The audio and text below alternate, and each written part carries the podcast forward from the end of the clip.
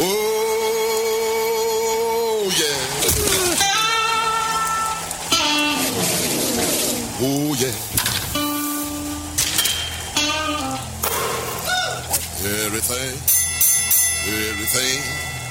everything gonna be alright this morning.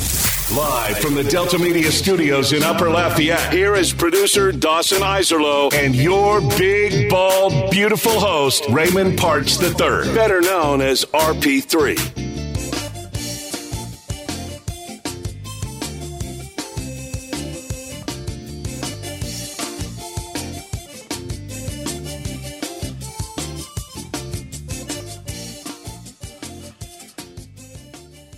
The New Orleans Saints stayed put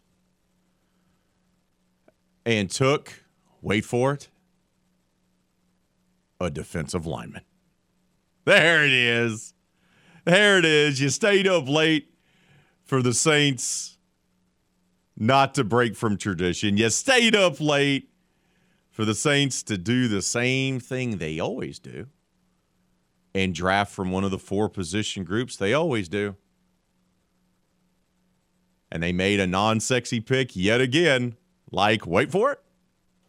They always do. New Orleans selects the big fella out of Clemson, Bryan Bresee, six foot five, 305 pounds. Defensive tackle.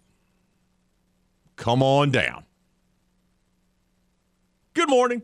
Welcome to RP3 and Company. I'm your big, bald, and beautiful host. Raymond Parts III, better known as RP3, joined inside the EVCO Development Studios here in Upper Lafayette with a uh, man who had his heart broken last night. He was wanting the Saints to not do what they always do. He he saw an opportunity. Hey, great pass catching tight end falling right into your laps, Mickey Loomis, Jeff Ireland. Hey, a great pass rusher it's falling right into your laps, New Orleans. It's right there. Break the mold. Don't do what you always do. Yet, they didn't listen to him. They broke his heart. Dawson Iserlo, the producer extraordinaire. Good morning, sir. Yeah, I had the phone next to me. I, I thought the call was going to be coming for them to ask my opinion. I was up late for them, and, and they never asked. Um, but no, I, I you know, it's it's not the uh, there's there's worse picks they could have made, and they did break a couple of trends. Most people have heard of this guy that breaks the trend from the last couple of seasons. Yeah, yeah, he, um, he big was, time, you know, a right. big school guy, uh, Big you know, school a guy, guy, who yeah. played in some high profile games and. Again, my only concern, which is what I said yesterday when we talked, we actually talked a lot about Bresee. So I'm glad Kevin Foote will be excited at least that we weren't caught off guard because that was his main concern. Yeah, but we he weren't. wasn't. He didn't want this guy. Well, he didn't, but he did like him over the other Clemson defensive linemen, and he liked him more than a lot of the other defensive tackles. Um, well, maybe not that many, but uh, anyway, he said his main priority was not being caught off guard, which we weren't, so that's good. But um, I just, I'm just worried about the injury history. That's it, and just you know, they've done that before. It's worked out at times. It hasn't worked out recently though with guys with injury history. See Payton Turner.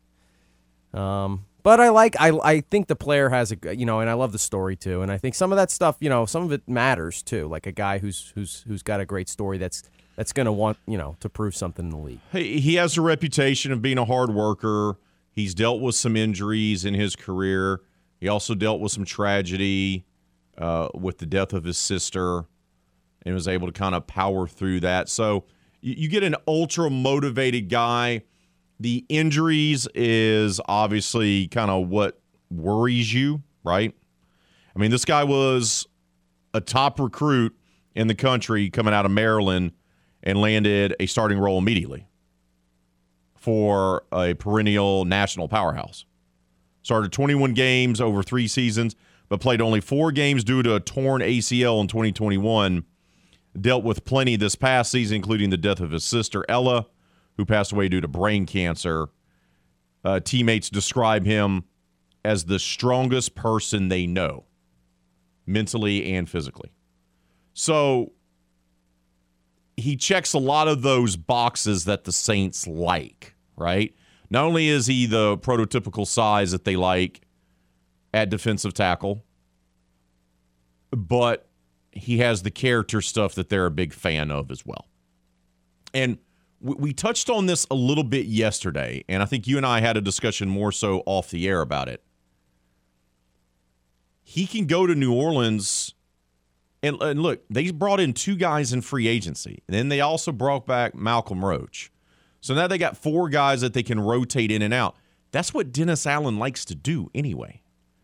So a guy that you took at the very back end of the first round is not going to be counted on to play every single down in every single game. So you have a little time to develop him. And you could argue, well, RP3, n- now you have four D tackles with none of them really as a clear cut starter. But I don't think that matters to Dennis Allen and the Saints.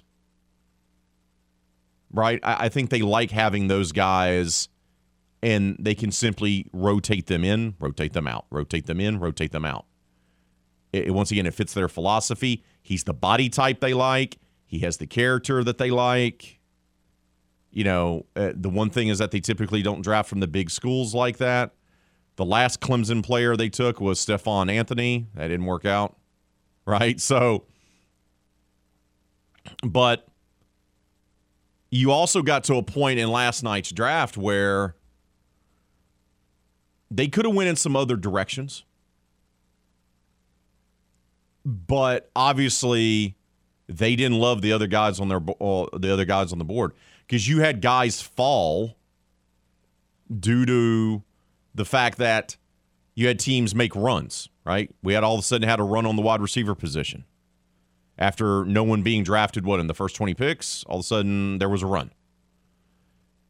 You had Mazi Smith selected a few picks before the Saints were there, the big fella out of Michigan. You thought maybe he would go. It was too early to take a guard in the first round. There was no tackles left if they wanted to go that direction. And I don't think they were very high on Joey Porter Jr. And they didn't need a corner anyway. Now, they could have went tight end there.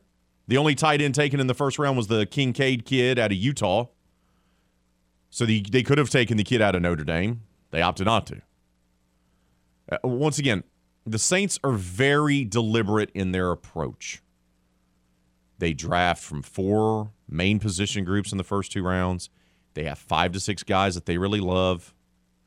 If they can't trade up to get one of those guys, and maybe last night they couldn't get their guy because Jacksonville decided to execute seven trades,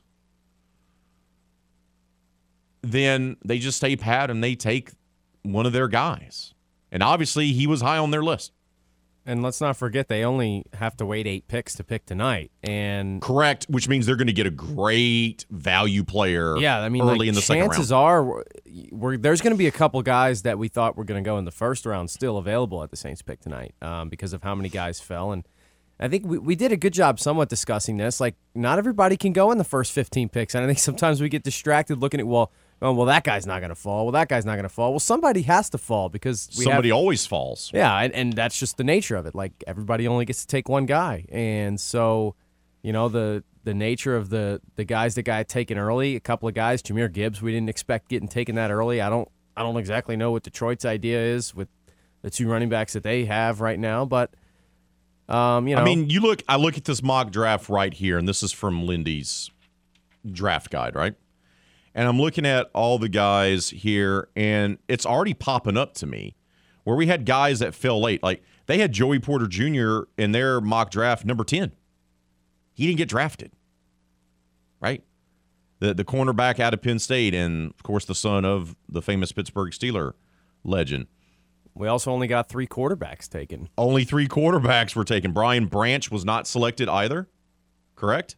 Yeah, I didn't even think about that. the safety out of Alabama was projected to be the 15th pick. He wasn't taken. They had O'Cyrus Torrence selected at number 17 in their mock draft. He didn't get taken in the first round.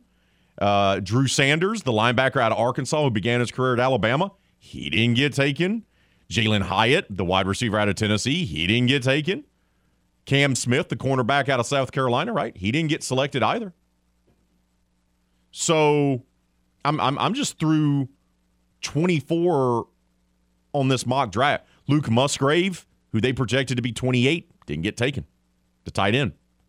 So Marvin Mims, a wide receiver out of Oklahoma, didn't get selected. So there's a lot of guys that have first round grades that didn't get selected because teams sometimes draft based on need. So now you're in the second round and you do a reset, you sleep on it, and guess what? You're going to look up at your board and you go, whoa, those guys are available? Yeah, and they draft based on their own first round boards that aren't the same as the experts boards. But Correct. Brian Branch being there is just oh man, Th- I thought that'd have been a great fit. I really want the safety room to have an upgrade. I just don't trust the guys that ha- the Saints have back there, and, and I think But he could be there at 40. it's possible. And that, that I mean, you talk about will I be happy if that takes place? Because that's the guy too that Foote and I have been talking about for a while now. But then we kind of we kind of pushed it aside and said he's not going to be there. Let's not even talk about it anymore. And he was, and I didn't. still. I did not expect him to be there. I did not expect Porter to be there. Nolan and Smith was there, then I- was taking the next pick. I but- didn't expect Nolan Smith to be there either. And Nolan Smith was taken uh, by Philadelphia. So it was a surprising night with the draft. And the Saints, you know, I, I talked to a couple of Saints folks. Some get upset. Oh, uh, Dennis Allen, what are you doing? Dennis Allen has been the longtime defensive coordinator for the New Orleans Saints. They have a philosophy on that side of the football that he buys into and he's going to continue buying into as the head coach that Mickey Loomis and Jeff Ireland believe in as well. And I tried to tell y'all that like like they have their approach that they believe in. The Saints always believe every offseason, every single offseason, that if they follow their approach with the draft and free agency, that they're going to be a contender. Every single offseason, they feel that way. So we may say, hey, they need to go off script here. And we may say they need to do something else. They believe in their process because they say this has been successful for 15 plus years. So why are we going to change? There is one thing they didn't do last night, though. Didn't trade up. They sure didn't. And there was like 24, 25. I was sitting there going, there's no way they don't. Because, like, it, with them, too, it sometimes feels like they just can't, like, they, they just can't resist it. They, they can't help themselves. No. And it's, you know, it's always been frustrating to be like, well, you just gave up extra assets. But I will say this given that they didn't go up, I wouldn't be shocked if they go up tonight, try and get to 35, 36. If they if they see one of those guys that falls out of the you know the first couple of picks that take place tonight, and they like maybe the safety, maybe O'Cyrus Torrence still on the board, which a lot of offensive linemen went, and he wasn't one of them, which was a little surprising. The tackles went. a lot of the tackles went, but even a couple of the guards, Skoronski went early. Yeah. Um, but all that being said, like if they see, you know, first couple of picks off the board tonight, and even maybe then, but if first couple of picks off the board, they really like their guy, don't be surprised if they move up. And the good thing about moving up tonight is it's a lot less expensive than moving up last night. And so, you know, if it's four or five picks moving up, you're not going to have to give up a first or a second round pick or anything like that. You'll probably be able to package maybe a couple of mid to late round picks to go up a few slots. And again, I don't know if they had, what, what was it, eight picks coming into this draft? They had eight picks. I don't know if they want eight players after this draft. I don't know if they really want to add that many. They typically don't. Um, they like wheeling and dealing some of the later round picks, right? Packaging up to move up five spots in the fifth round or whatever. But, you know, something else could have happened last night, too, with Mickey and Jeff in the war room where they go, well, look how the draft's going. We don't need to trade up. Like, it may have hit them like a ton of bricks, like, look at all these guys that are falling. We can get our D tackle right here. We don't have to burn our second rounder or even our third rounder. Let's go get the D tackle, address that need, be done with it. And then tomorrow, if we want to trade up, like you mentioned, we can, and we can go get the best player we want available. Because so many good players fell down into the second round. And now they can address the draft tonight, best player available. Who's left on their big board? They probably have two, if not three, guys that they loved that is they're still available. And guess what? They can sit pat at 40 and wait for them to fall, or they can just simply trade up and go grab the guy that they want. And you're probably going to be more excited about that than you were the first round pick. But don't forget, this is also a team last year that out of nowhere took Alontae Taylor. And everyone said, well, that's not a need. Well, they said it was. He turned out to be a pretty good rookie, and it looks like he's going to be a guy that can be a franchise player for him. I wouldn't be surprised, like you mentioned, Dawson, if they move up here in the second round tonight and go get their guy that they really, really, really love.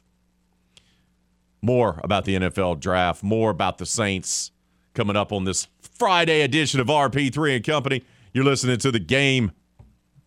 This is RP3 and Company on the game. 1037 Lafayette and 1041 Lake Charles, Southwest Louisiana's sports station. Your home for the LSU Tigers and Houston Astros. Tune in every weekday at 8:15 a.m. and 3:15 p.m. for the LSU Sports Update, presented by Tibbs Trailers here on the game. 1037 Lafayette and 1041 Lake Charles, Southwest Louisiana's sports station.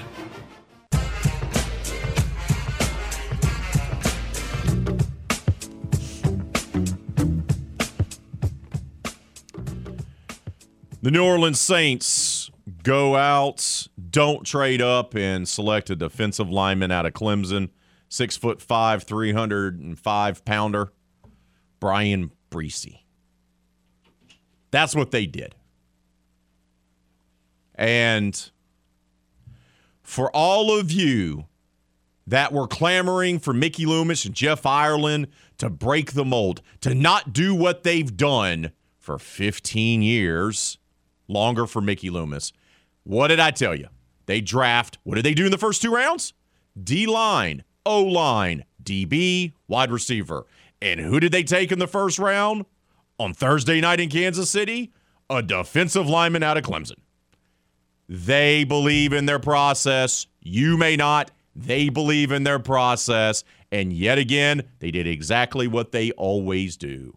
They took one of their position groups that they value more than anything else. This is what they do. They have a formula. They believe in it. This is how they base running their franchise. Can't be surprised, as I told people on multiple text threads last night. Do I love the Bryan Bresee pick out of Clemson? No. The injury concerns concern me. That's not what your defensive line room and your front seven needs as more guys with injuries. But I love the kid's character. I love the fact that all the reports are that he's a leader and a fighter. I like that. You can't have enough of that in your locker room.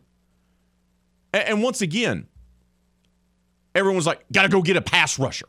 And we talked about it. But there wasn't a pass rusher that was built the way the Saints like their pass rushers to be, Dawson. There wasn't.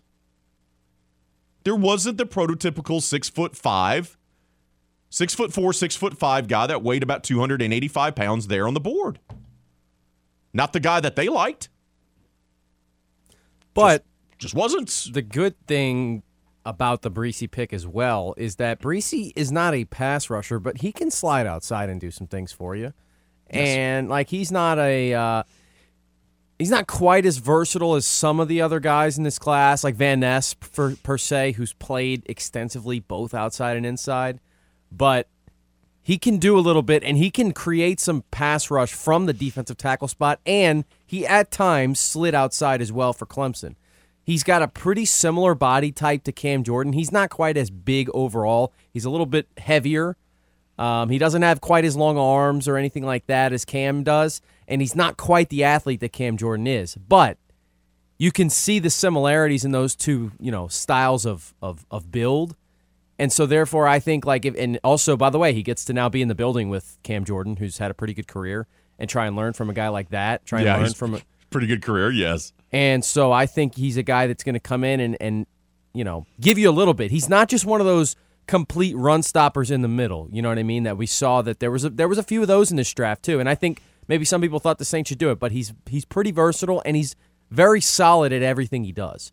Again, this is a guy who came in and played early on in his career at Clemson, who was by the way like winning national titles or competing for them at the time. He came in and played right away and played throughout his career. Had a couple of tough injuries, but came back from them and played after the big knee injury. So you know, I mean, look, it's not. Yeah, it's not necessarily the pick I would have made, but I'm I'm definitely encouraged by uh, his potential here. And once again, you bring in the two guys that you did at D tackle from the Jets and the Chiefs. And they're kind of similar, right? Where they've been starters, they've been backups. You bring back Malcolm Roach. So now D tackle is taken care of. And and this is how you got to think of it if you're a Saints fan. They like their defensive ends to wreak havoc. And they like in their defense which has been set by Dennis Allen for a very long time, Dawson, is what do they like to do?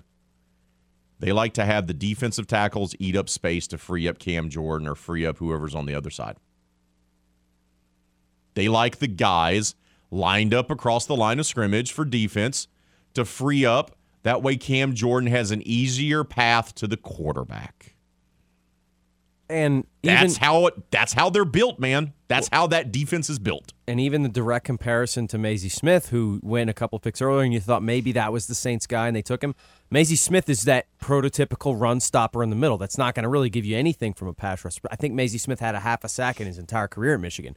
Bryan Bresee's a guy who had, I think, three and a half sacks last year, had four sacks back a couple of years ago. Like he will give you something, and so I think that's great. Now, You're picking at 29 as well. right is is he the run stopper that Mazi Smith is? Maybe No. not. Mm, I- but I think he's got the potential to be a better player overall, and so I, I'm not upset at all with, with what they did. Remember, there was a time where we thought Mazi Smith was going to fall to the second round. Uh, then he ends up going early. The the kid from Northwestern, like there was a lot of defensive tackles in the mix. Bresee for me is not at all the worst case, um, and I, I think there's some real. I think this guy can do some some different things. I think he can surprise Saints fans and as long as the health checks out and the knee holds up and everything like that, I think he can play right away, which is again something we talked about. If you're in this win now mode and this and that, now there was some comments about the Saints saying that they considered a quarterback, and like I don't know if you buy into all that. Like I just don't know if Mickey's going to come out and say, "Oh, we absolutely weren't considering that." He just likes to say that they were, you know, that everything was on the table. Of course he does. Um, but he said there was some talk there, and there's still a couple of quarterbacks on the board. yeah, we were supposed to have five taken in the first round. And one guy, his betting odds skyrocketed. And he was supposed to be the number two quarterback taken. And he is sitting at home, and his girlfriend, who was very animated on the broadcast with her reactions of her man not being selected. Uh, yeah. A lot of family members in and out of the green room last night, in and out of the couches and stuff for a lot of different players. Uh, but the other thing, and you maybe wouldn't have been surprised if Hooker was the one that didn't go, but Levis was certainly a shock. Uh, there was a bunch of analytics that kept popping up on the screen about the percentage chance that he was going to have been taken already. What did that mean? What did they poll the GMs? I don't understand. I just just made up. Stuff. I'm a big analytics guy. You know that. I don't know how they could have had analytics No, for that. just That made up. doesn't. It's just the decisions of teams. So but it I got don't- to a point where you felt watching it, you know, you kept waiting for, okay, because of the fifth year option, which is very appealing Yeah. to uh, NFL GMs. But uh, once again, we were told last year, Malik Willis, man, he's he's he's skyrocketing up the draft boards, guys. He's going to be taken in the first round, guys, and he wasn't Oh yeah. and he plummeted. And obviously, NFL GMs looked at this quarterback class and said, there's three guys. There's three guys that have the potential to be elite, and then there's everyone else. And that's why Will Levis is at home because none of the teams even wanted to try to trade back into the back end of the first round to go get their quarterback, their franchise quarterback, so they could have the fifth year option. Well, and I'm not even sure that the consensus around the league was that there's three guys. I think those three teams, you know, were in positions to take him. Now, I think another lesson, by the way, that goes to show us, and we do it every year. Don't listen to the stuff that happens three or four days before the draft. No. like occasionally some of it will will end up working out, and that'll The be happening. CJ Stroud stuff CJ is a Stroud, perfect example of that. Houston's not taking a quarterback, And and, Will I bought Levis- it. Will Levis and is skyrocketing, skyrocketing, boards. I, I really bought the whole Houston wasn't going to take a quarterback with number two. Now, maybe if I'd have known they were going up to three anyway, that would have made more sense because I kept saying it's got to be Will Anderson. It's got to be Will Anderson. It was just the next pick. and Arizona wanted to trade out, and then Yeah. they traded again Yeah. um, because they're doing a rebuild in in in the desert. uh, Houston was ambitious. They got their two guys they wanted, and they because they, have a plethora of picks, and that The- allows you to do that. You bring up that point about trading back in, and that's one thing I kept saying it when we got to 26, 27, and they were, you know, and the analysts were kind of saying there's not really a team left on the board that's going to go quarterback here. But I was sitting there going, yeah, but somebody's going to go up to 30 or 31 or, tw- you know, to get that fifth year option. I really thought somebody was going to go up and do that to get Levis. It didn't happen. The other interesting thing is the teams that took quarterbacks were the teams that we knew needed quarterbacks. There's a lot of teams that we that we think need quarterbacks, but Correct. I do think like there's a situation where Tennessee, like I'm not sure Tennessee thinks they need a quarterback right now, um, and so I was not surprised at all that they went with what they went with because Right, they needed, right, they but- needed that help there. and some of the other positions. So maybe that's part of the reason too with Levis. I guess not. Maybe not every team out there is as set on needing to change it up at the the Commanders. Another. Your your team was another one that we said maybe they need a quarterback. Their comments haven't suggested that they think they need a quarterback, but we sit there and go, yeah, but look they at the guys believe in on the Sam. They're going to try to run it with Sam.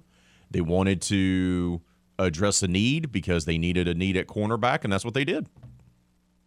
And, and, and you're right. And we'll talk more about the surprises from last night's NFL draft. The guys that got taken, the guys that got taken early, the guys that didn't get taken at all. D'Lo and I will break that down for you next, right here on the game. This is RP3 and Company on the game. 1037 Lafayette and 1041 Lake Charles, Southwest Louisiana's sports station. Your home for the LSU Tigers and Houston Astros. This is RP3 and Company, live from the Evco Development Studios in Upper Lafayette on the game. 1037 Lafayette, 1041 Lake Charles, Southwest Louisiana's sports station.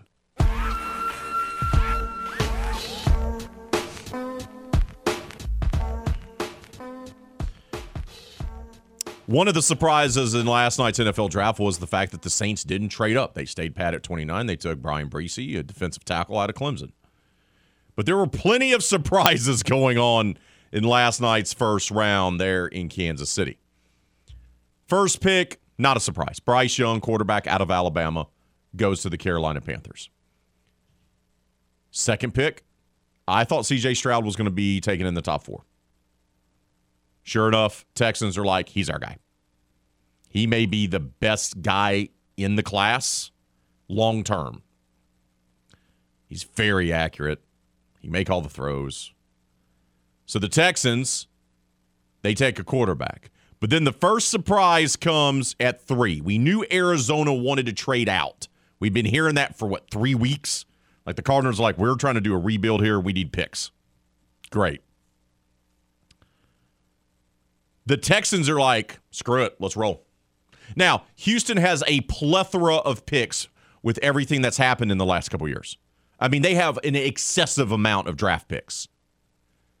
They're like, we want to go back up to three. They went from 12 to three. I think they gave up a second rounder this year and a first rounder next year to do it. They went and got Will Anderson out of Alabama. So they got their quarterback, they got their pass rusher. Boom, boom. It's bold. Some people say, well, is, you know, you gave up a future first round pick. The Texans feel like they got their franchise quarterback and they got their franchise defensive player in back to back picks. Those are two foundation pieces you build around. it's a reminder, and I'll say this for a long time, and I just there's a lot of people that just don't agree with me, but like the draft's not won on draft night, but the Texans won last night, in my opinion, and that doesn't mean these guys are going to work out because they still have to work out, and we've talked about. I think we've And done a good job explaining. develop- There's a million Yes. factors that are going to go into that. Correct. But when you're in that position and you have the picks to do so, and you're able to go up and yes, get if he and look, if that's the other thing too, if he's the franchise quarterback and Anderson becomes an all pro on defense, then like they're gonna be contenders for a long time. Correct. Because those are two of the most important And- positions on a team. And so what I look at it too, there's a very clear situation. CJ Stroud, to be honest with you, has still been my favorite quarterback over Bryce Young in this class. I, I certainly was concerned about the test things, but I think I'm going back now to feeling like, why do you listen to the stuff that comes out the last week anyway? And I still think CJ Stroud's going to have the better career than, than Bryce Young is. And I, I know that's probably a, a bit of a bold hot take. I don't give you too many hot takes, so I'll give you one there. But anyway, my point being, there's definitely a scenario that exists in which CJ Stroud's the best quarterback in the class. And there's definitely a scenario that in which Will Anderson's the best defensive player in the class. or the best player period. in the Right. So if you're able to go in and like there's a legitimate opportunity that and I get they're picking two and three with the way the trades happen, so it's not like they went out on some limb here. But there's a real shot they could get the best offensive and the best defensive player in the class. And yeah, they gave up a first next year, but they didn't mortgage the whole future. and they have still second round picks. Right, and they still have a lot, and they still have a lot of overall picks that still- they can then look if they want a first round pick, they can package some things to, together. So like It's overall, never, it's never it's never over. I liked what the I Texans like what did. they did. Yeah, It was bold. Richardson, Anthony Richardson goes four overall, quarterback out of Florida, Indy. Who's going to develop him there? Like that that's my question. Nick Foles is there. He can show him how to be a pro, but that kid needs some time, man. So is Ballard going to are they going to be patient enough? That's my concern with Indy taking Richardson is are you going to throw him in the fire too early where he loses confidence? Because that happens all the time to these young quarterbacks. You throw them in there and they're not ready. And then they lose their confidence and then they become journeymen in 3 years. Happens all the time. I've got a Will Levis take. He might have he he might, he didn't get picked last night, and he's probably pretty upset this morning. And you His know, girlfriend was upset last night. Well, a lot of people were upset last night, right? but uh, I think Will Levis might have won last night, and here's why. The first few picks of the draft, and this isn't necessarily how NFL GMs should be running their franchises, but we see it all the time. Guys who are picked early and or guys who are signed to big contracts, teams feel the need to play the big investments. They feel Early. the need. Yep. If you take a guy in the top 10, and how many times do we see this? A guy who has never done anything in the league, but there's that little thing attached to him. Remember, he's a former first round pick. And he that guy continues to get chances because teams go, man, if that team was willing to invest all that in him, he's got to have that talent in there. Maybe we can get it out of him. They always feel that pressure, and that pushes teams. Again, with Richardson, I don't know if they're going to start him. I, I would hope they don't start him right away to start the season, but they're probably going to play him pretty early. But Will Levis now, you go in the second round to the right situation where a team maybe has a quarterback, and they don't feel that pressure right away. And even if things don't go well with their starting quarterback that season, they might still go, yeah, but that was a we used a second round pick on him. We're okay. Let's take our time. And Will Levis might get the time he Correct. needs. It changes. So It I think this, and just just the fact being a second versus first round pick, there's still that mindset, and not that it, again, like I think the NFL, you know, you, once you're on the roster, your evaluation should start fresh of you being there. Um, but that's just not how it works because when in guy when and when team owners come down and say, "Hey, Mr. GM, remember when you paid that guy 15 million? Let's get him on the field, huh?" Like that stuff, you know, I think matters. I do. So I, do think, you might look back from this and go, wow, how about Will Levis going to a situation where he didn't have to rush? He didn't have to play at all his first year, and he didn't even have to rush him into his second year, and then he ends up being a decent pro. I think that's a, that's a scenario that also exists in uh, in possibility. So after that, then it became Will Levis watch. Where's he going to go? You thought maybe Seattle, but Seattle said no. By the way, under Pete Carroll and Schneider, they had never taken a cornerback in the first round of a draft together there in Seattle, and they never taken a wide receiver, and they did both. I think Seattle had a good draft. I, they took a guy who is an absolute physical corner. He plays with an edge. Witherspoon out of Illinois. I know some people thought that was too high. I, I watch Illinois because I lived in Illinois for six years. I have a lot of friends that are alumni fan. I, I watch this this this kid is he's kind of filthy. And then on the other side with with Smith-Njigba, it's a perfect example, in my opinion, of a team that saw a guy and maybe had a plan. And look, maybe they had him. Maybe that was kind of their idea all along. They thought they need more receiver depth. But, But, they're going to line him up in the slot, th- and they're going to Yeah, have a three headed attack now for Geno. Right, and, and my th- thinking there is they saw the point of the draft they were, and that he was up there, and they said, "Look, forget what we're, what our needs are. This guy's too good to pass up." Correct. And I think that's a great way to approach a draft too. It was When a you- value, when yes. you have a guy up there that you go, "Look, I know we need you know this or that, but this guy's not gonna. These guys don't come around all the time in the spot we're in, so we got to go get him." And I think that's what they did. And yeah. I mean, and, and and it helps for them that it wasn't their first and only first round pick, right? They had already addressed a bigger need. Correct. It was value for them, and and then it, it kept going, right? Because you're like, well, okay, well, where's Levis going to go? Some big surprises came.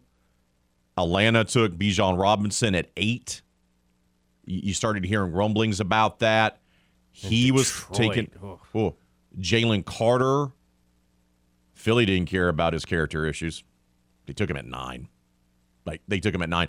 And his agent, by the way, only interviewed, had his client interview with teams in the top 10. And guess what happened? He was taken in the top 10. Like I say it all the time.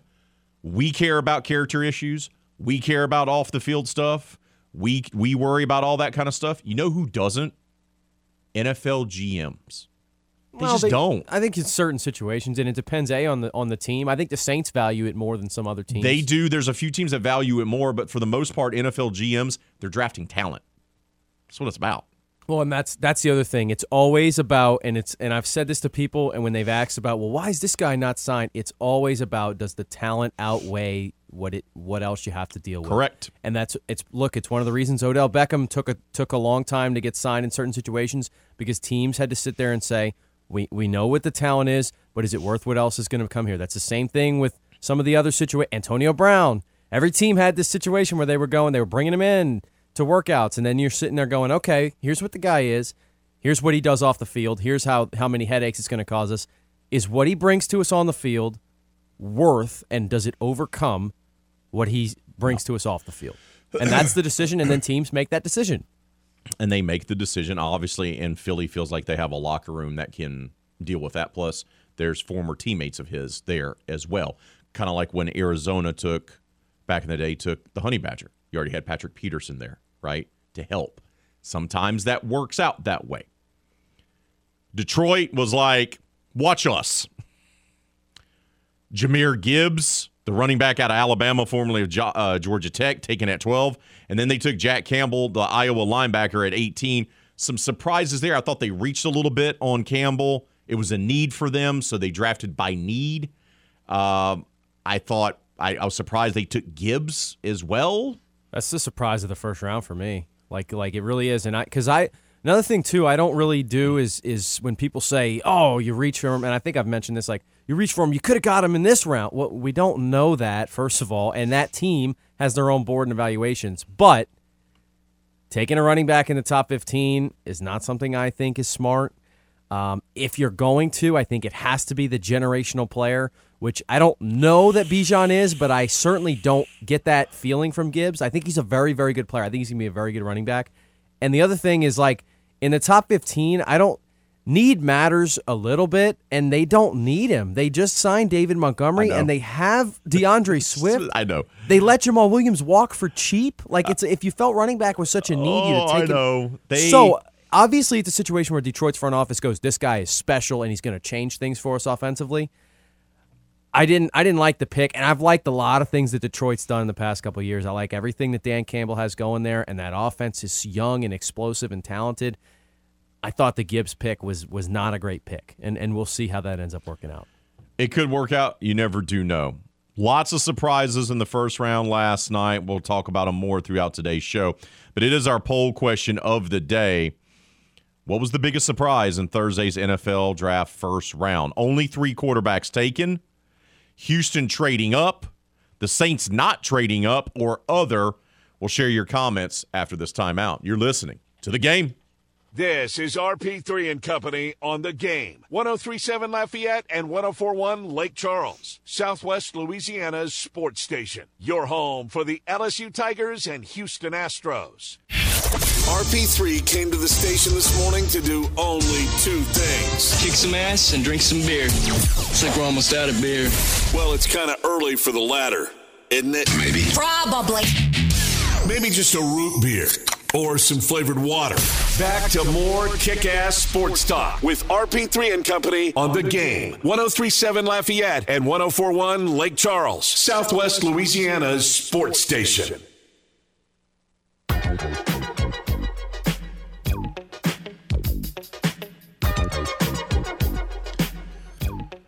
Poll question of the day What was the biggest surprise in Thursday's NFL draft first round? Right now, 47% of you say Houston trading up to three was the biggest surprise. That was a bit of a stunner. 28% of you say Saints not trading up. We know what Mickey loves. He loves to trade up. Unless Jeff Ireland told him, no, Mickey, bad Mickey, no. I'd just love to know the dynamic between those two. because Jeff Ireland has reeled in Mickey in a lot of ways on how they approach things, particularly with the draft. I'd love to know what those conversations are in the war room. 19% of you say other, 6% say only three QBs taken. Let's get to some comments. Ralph says, Gotta go with Steve on this one. Watching Levis's girlfriend see the money withering away with each pick was priceless. Now I ain't saying she's a gold digger. lots of lots of stuff on social media about Will Levis's lady friend. Ton says Houston not just trading up but getting solid picks. He also said, let's not forget, Levis puts mayo in his coffee. Survivable psychopath. He did this to himself. Salty Steve says Will Levis thinking he's a big deal, then finding out he could have humiliated himself in his own living room instead of going to KC and getting humiliated with every pick of the first round. Doug says Saints pick didn't surprise me, them staying pat did. I think that's fair because the kid fits the mold of the guys they like to draft. Um, but they did stay pat, which is kind of surprising because they love to trade up. Brody says Houston picking two and three was jaw dropping. By the way, I believe Foote may have called this happening yesterday. Kevin's been on this. No, he did. And, and Miguez is going to tell you he was the first to predict it, but Foote had him beat. He did. Foote always has him beat. oh, oh man. If they uh, Salty Steve also says if they start a drinking game where people have to take a shot every time a pick is made and it isn't Levis, everyone playing would be in a coma. I look. I also think a lot of people think this draft isn't exactly the strongest, the deepest, and the Saints may go, okay, well we're not trading up for then. We'll let guys fall to us and see what happens. But there's a ton of great players that are going to be available here in round two and round three. Michael Mayer, Joey Porter Jr., Brian Branch, Luke Musgrave, Hendon Hooker, Steve Avila, Jonathan Mingo, Darnell Washington, O'Cyrus Torrence, BJ Ojulari, Jalin Hyatt, Keely Wingo. Uh, like, there's a ton of guys that, depending on who you listen to, have first round grades that aren't going to be taken until tonight. So, Saints are going to have great opportunity to add another star player. Hour one in the books. Hour number two, we'll shift gears to baseball. Talk Houston Astros with James Yasko to kick things off. That's next, right here on the game. Oh, yeah. Oh, yeah. Everything, everything, everything gonna be all right this morning. Live from the Delta Media Studios in Upper Lafayette, here is producer Dawson Iserlo and your big, bald, beautiful host, Raymond Partsch III, better known as RP3.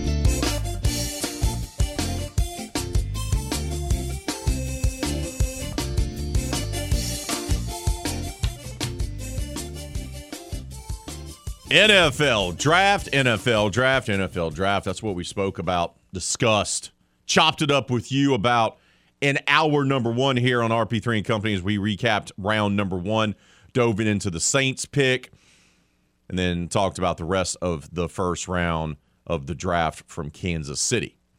We'll talk more about the NFL draft coming up throughout the rest of today's show. Don't forget to go vote on our poll question of the day. What was the biggest surprise of round one? Was it the fact there was only three quarterbacks taken? Was it the fact that the Saints didn't trade up because you know they love to trade up? Was it the fact that the Texans traded up, took picks two and three, or was it something else? Let us know with your votes and with your comments on Facebook and Twitter. But right now, it's time for us to talk a little Major League Baseball. You know, here we sit as the month of April winds down, and guess what's happening? The Houston Astros are starting to play good baseball. The Houston Astros, who always start off sluggish, are only a half game behind the Texas Rangers for first place in the American League West. The Astros are above 500. The Astros took two or three from the Blue Jays, swept the Braves, and then shut out back to back games the best team in baseball in Tampa Bay. To talk all things Houston Astros with us is our friend now from the Lima Time Time podcast and Houston Chronicle contributor, James Yasko. James, good morning to you, brother. How are you, my friend? Tied, tied with the Rangers. Not not a half game back. Tied. My apologies. Because well, it's I know it's weird because finally the Rangers had to play somebody other than Oakland. Uh, I don't know how I don't know how Texas has managed to to draw Oakland in the first 25 games of the season, uh, but there it is. There it is. There it is. So now tied. So what is the thing that has stood out to you in this stretch here where they won all three straight series against three of the best teams in baseball? It's it's pretty typical for the Astros. They they tend to play to their competition. Um, you know, I mean, we we watched them in the first. You know, they played the Twins, and it's it's an outdoor stadium, and it's early April, and it's 35 degrees at first pitch, and which is just a, one of the dumbest things for Minnesota to have an outdoor, at least not a retractable roof. Um, but no, this is kind of what they do. They they struggled against the Tigers because you know it's early and everyone's kind of finding it and all of that. And then and then once once it gets to be a quote unquote big series, they tend to step up. So this is this is what we've seen for going on seven seasons now. Hunter Brown showed flashes of greatness last year. We you and I talked about him so much dominating AAA down there at Sugarland and he came up and he contributed and he stepped up and the stage wasn't too big for the young man helped him win a world series. He's even better this year and he has been absolutely lights out phenomenal. Are you surprised how easy he's made it look? Yes and no. Um, it's it's going to be interesting to see because he he hasn't been in the majors for a full season yet. So normally there's a little bit uh, you see it where pitchers with with just sort of nasty stuff uh, have a leg up the first time that they they face uh, an opponent. You know, with and you know, I mean, everyone has film on everybody else, but but if you don't see the pitch coming in, then you're not 100 percent sure what it's gonna what it's gonna look like. So on on some level, you know, it's it's not terribly surprising. He was he he has filthy stuff.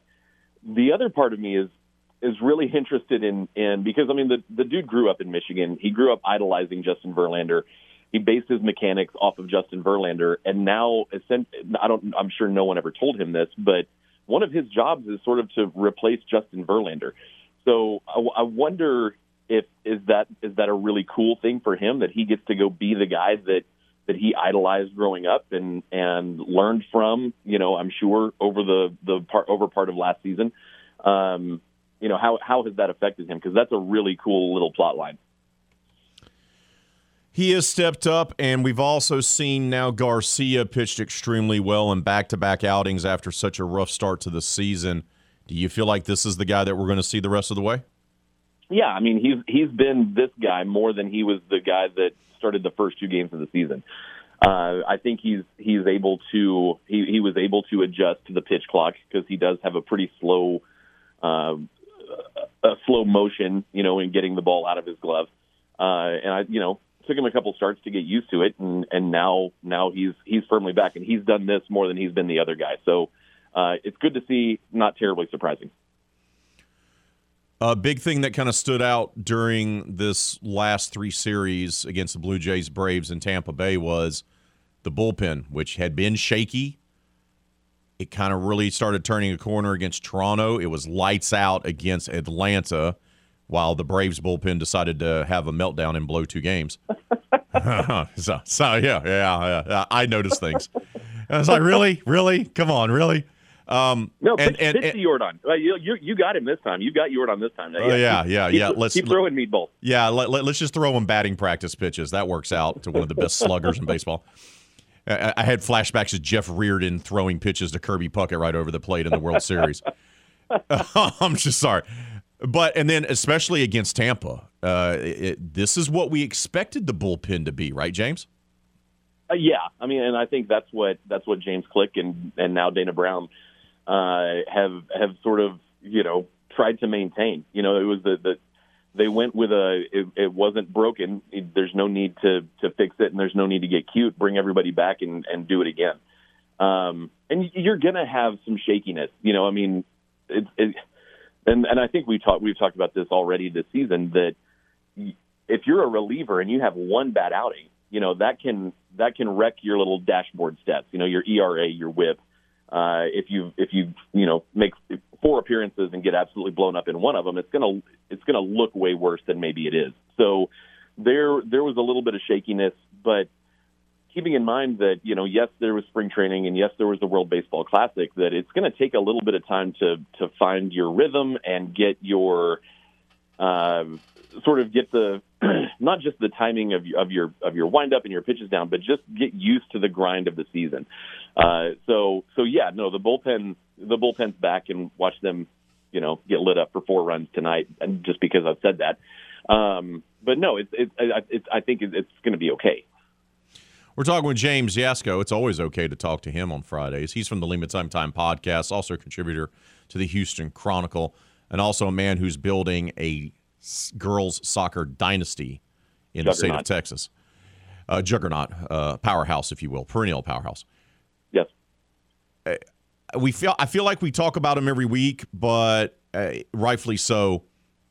I don't think we can talk enough about the way Dubon has stepped up not only replacing Jose Altuve, but then having to step up into the leadoff hitter role. And he has absolutely thrived. And this is a guy that struggled at the plate all of last season. And yet here he is serving as one of the Astros' best hitters, handling the leadoff spot wonderfully, and playing good defense at second. Yeah, and and the the fun thing about it is that every like like you read the stories, uh, and you, you know you can kind of see it in the dugout. Everyone is just absolutely delighted for for Mauricio Dubon. Um, you know, we we know that that he and he and Yordan Alvarez play. What, what do they play? They play chess or Connect Four. I, I can't remember. Battleship, uh, and and just talk about hitting. And it's just it's hilarious to think about Yordan Alvarez, who is basically a transformer uh, talking, you know, hitting with with Mauricio Dubon, and the it's it's paid. And you know, we don't know. Of course, Altuve is is you know there to help, and he's in the dugout. Um, it's just it's just a really fun story. Uh, and as someone who said really terrible things about Mauricio Dubon within the last 365 days. Yes, she did. Yes, you did. Be happier for the guy. I'm slandering his mama. Like I'm questioning everything about it um, it's it's so much fun to see. And not only has he been stepping up for this team, other kind of unsung guys, Julks, and others have done so as well. What does that tell you about the depth of this Astros team, and what does that tell you about Dusty Baker and his ability to be able to plug and play in guys? Yeah, I think I think you know there's not a single person in baseball that doesn't respect Dusty Baker. And when Dusty Baker says you can go do a job, then then you walk up to the plate feeling six inches taller than than than maybe you did before. Um, but it, it it says everything about Dusty. It says everything about the team. It says everything about how the team was created in the front office. Uh, that you can be like, well, we don't really have a center fielder, but and, however, we're just going to kind of rotate it, and it's going to be guys with less than 100 games of experience, and it's going to be, and it might it might be Jake Meyers who suddenly remembered how to hit, uh, and it might be Corey Julks who's who's 20 is a 27 year old rookie uh, that that is absolutely crushing the ball and, doing a pretty decent job defensively. So it's a it's a credit to everybody involved with with how this team is constructed. It's constructed so well, and they're going to get good guys back into the lineup when can we expect to see Michael Brantley? He's had. A, I looked at it yesterday. He's had a couple of a couple of games. Uh, you know, I think he's not a guy that you know, and I'm, I'm not 100 percent sure what you know. It, it, I, I would imagine that it would be when Michael Brantley says he's ready, he's ready, uh, and it, it, it could be. I mean, it, it could be Monday, it could be a week, it could be two weeks as he just sort of uh, gets because he hadn't played in almost a year. Right. Uh, he went he went down what beginning end of May last year. So we're coming up on on 11 months without him seeing a, a major league pitch, you know, in a in a game situation. So I imagine they're going to slow play it. You know, the last thing you want is is to rush him back, uh, especially when there's there's not really a reason to rush him. It's not like you know the whoever whoever is in his spot is hitting you know 063. Um, you know they're they're kind of holding it down. So so what Julks and what Jake Meyers has has done, and Jordan playing left field, you know, from time to time. What that's done is that that's allowing Michael Brantley to to take his time and get get back to 100 percent. You'll get Brantley back. You'll get McCormick back as well. Probably what later this month. What, what what do we what do we think there? What's the latest on there? I know the Astros are usually pretty tight-lipped about these things, but when do we expect to see McCormick back? Yeah, we don't know. Did he did he hurt his back? Did he have to have like cornea transplants? Uh, did his nose fall off? Like we we we do not know. I have no idea. Chas McCormick probably doesn't even know. They have him in, in like a cryo chamber. He's been asleep for for two and a half weeks. You know, at first I thought you know they were talking about like vision. I was like, well, maybe it's a concussion. Like I I but I, I don't know. They're they're so tight-lipped uh, about that and it's just amazing how that works. But they're going to get Brantley back. They'll eventually get Altuve back, and here they are, tied for first place as we wrap up the month of April. And all those people that were freaking out, some of them sarcastically through their Twitter account, um, uh-huh. uh-huh, Good. Um, early in the season, yeah, uh, here they are. Well, once again, they always start off slow. I want to ask you a non-Astros question. Oakland moving to Vegas looks like it's going to be a done deal, right? Yeah. It's hard. Look, you and I are roughly the same age. To go from Vegas not having any professional sports teams to now all of a sudden they have them all, and Oakland not having one. Uh, look, I know the A's have been a dumpster fire. I know they have a cheap owner. I get all that. The, the, the ballpark is a mess. I get all that. But is this good? Like like is for baseball. Is this good that the A's are leaving Oakland? I don't think it's good whenever I don't I don't think it's good to to at any time. When did when did they move to Oakland? Was that the early 60s? Yeah, it feels that way.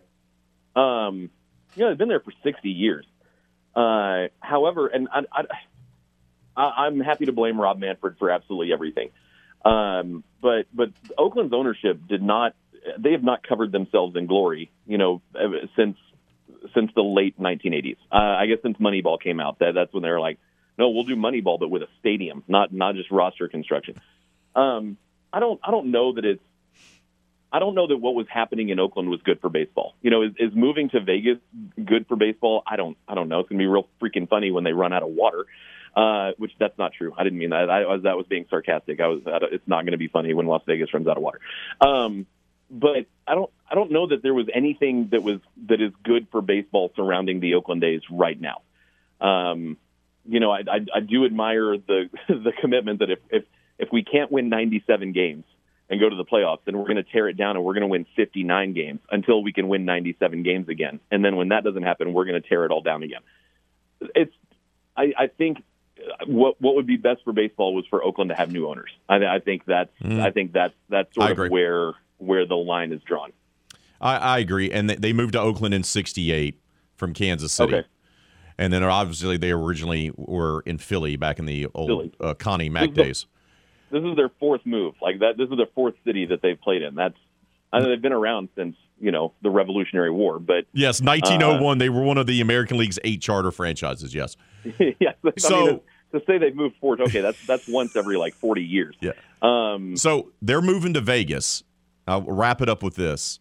Nashville's trying really hard to get a MLB team. They have a great minor league baseball team there. They have for generations. That's that. It feels like a baseball town. Salt Lake City, which is an underrated pro uh, sports city, they've put together a great proposal. We know expansion is coming. The A's are simply relocating.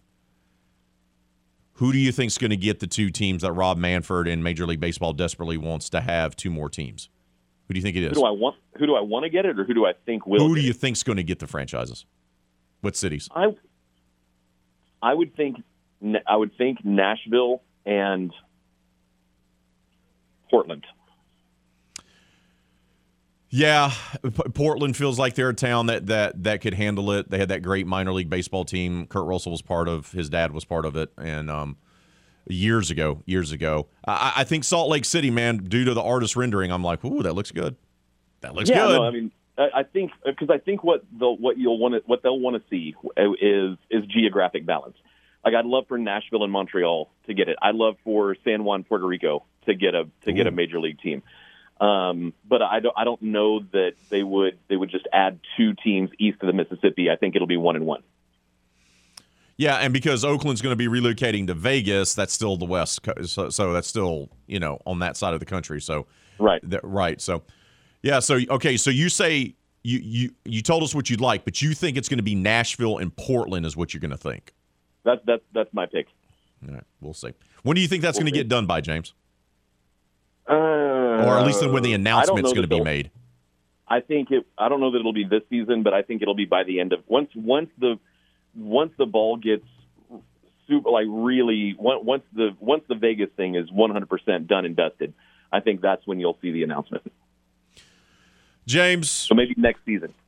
Appreciate your time as always, brother. Enjoy your weekend. Hopefully, it goes well against those Phillies. Uh, uh, you know, I won't be mad at your Astros if they decide to sweep Philadelphia now. No, we've done it. I mean, we almost did it in in November, so I, I think a- April. You know, who, who knows?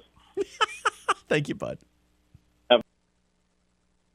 This is RP3 and Company on the game. 1037 Lafayette and 1041 Lake Charles, Southwest Louisiana's sports station. Your home for the LSU Tigers and Houston Astros. There are some hosts that talk like they know everything, but you don't have to worry about our guy RP3. What you just said is one of the most insanely idiotic things I have ever heard. That's because he never knows what he's talking about. Everyone in this room is now dumber for having listened to it. Back to the show in the know. RP3 and Company on the game. 1037 Lafayette and 1041 Lake Charles, Southwest Louisiana's sports station.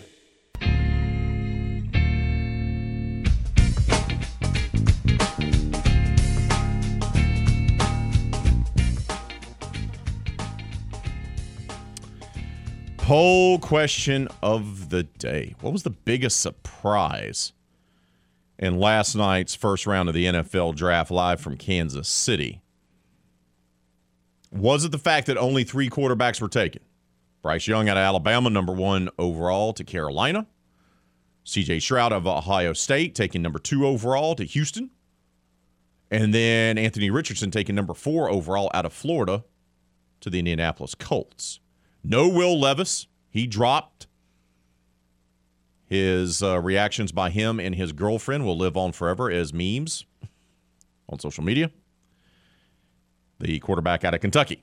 Also, Hendon Hooker, still there as well. Is it the only three quarterbacks taken? Is it Houston trading up like they did from 12 up to 3 so they could get the pass rusher Will Anderson out of Alabama? Was it the Saints not trading up, staying pat at 29 when they selected the defensive tackle out of Clemson, Bryan Bresee? Or was it something else? Right now, 48% of you say Houston trading up was the biggest stunner of the night. 31% of you say Saints not trading up. 16% say other. 5% say only three QBs taken. B Rad says Houston, big ones. It was a bold move. Make no doubt about it. It was an absolute bold move, but one they felt they had to make. Darren on Twitter says Kirby Smart might as well be Philly's defensive coordinator. Eh, they do like they do like them uh, some Georgia players. Uh, I, I, what Ohio State players are to the Saints, Georgia players are to the Philadelphia Eagles. They love them. They prefer them. Now, I'm not necessarily sold that the guys that they've taken the last couple years are going to work out and be longtime legendary players, but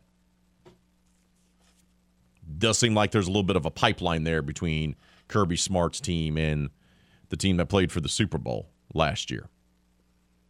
So, was Houston trading up for you, D'Lo, the biggest surprise of the night?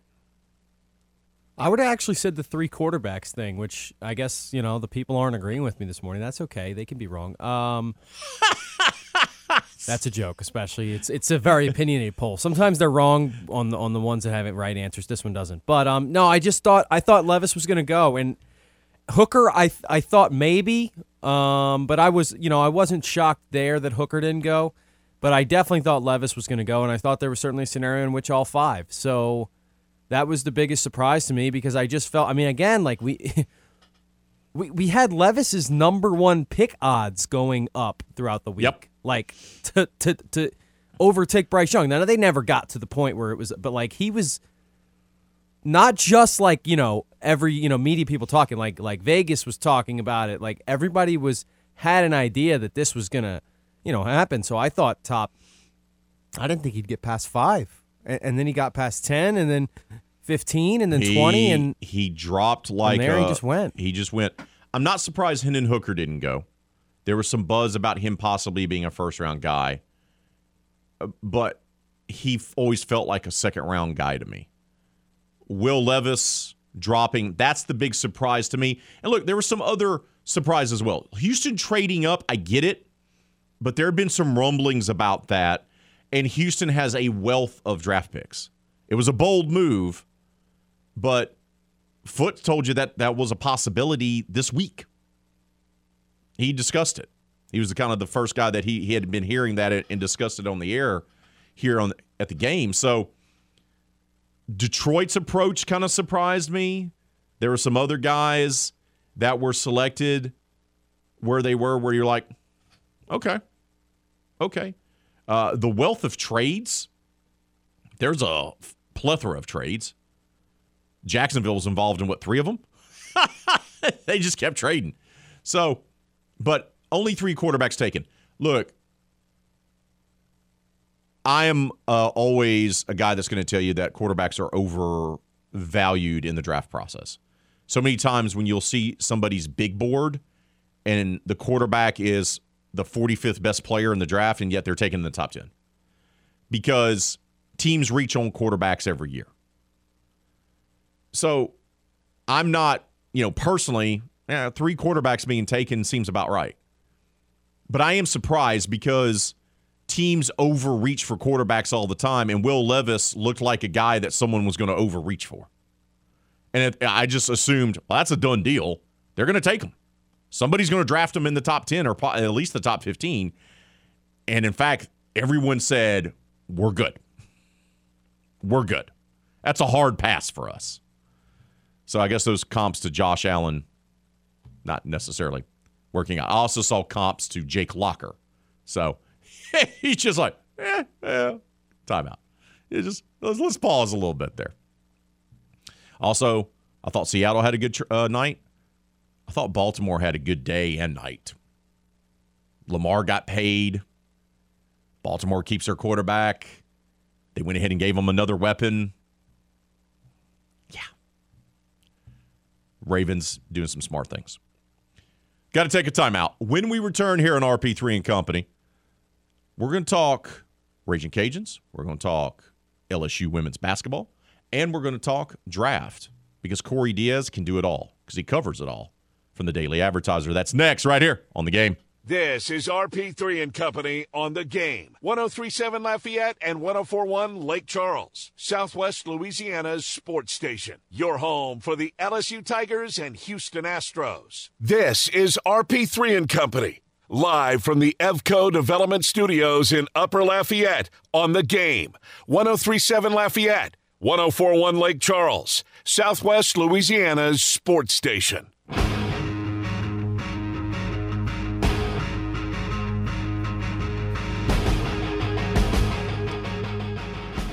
You know, NFL teams love drafting versatile players, guys that can do it all.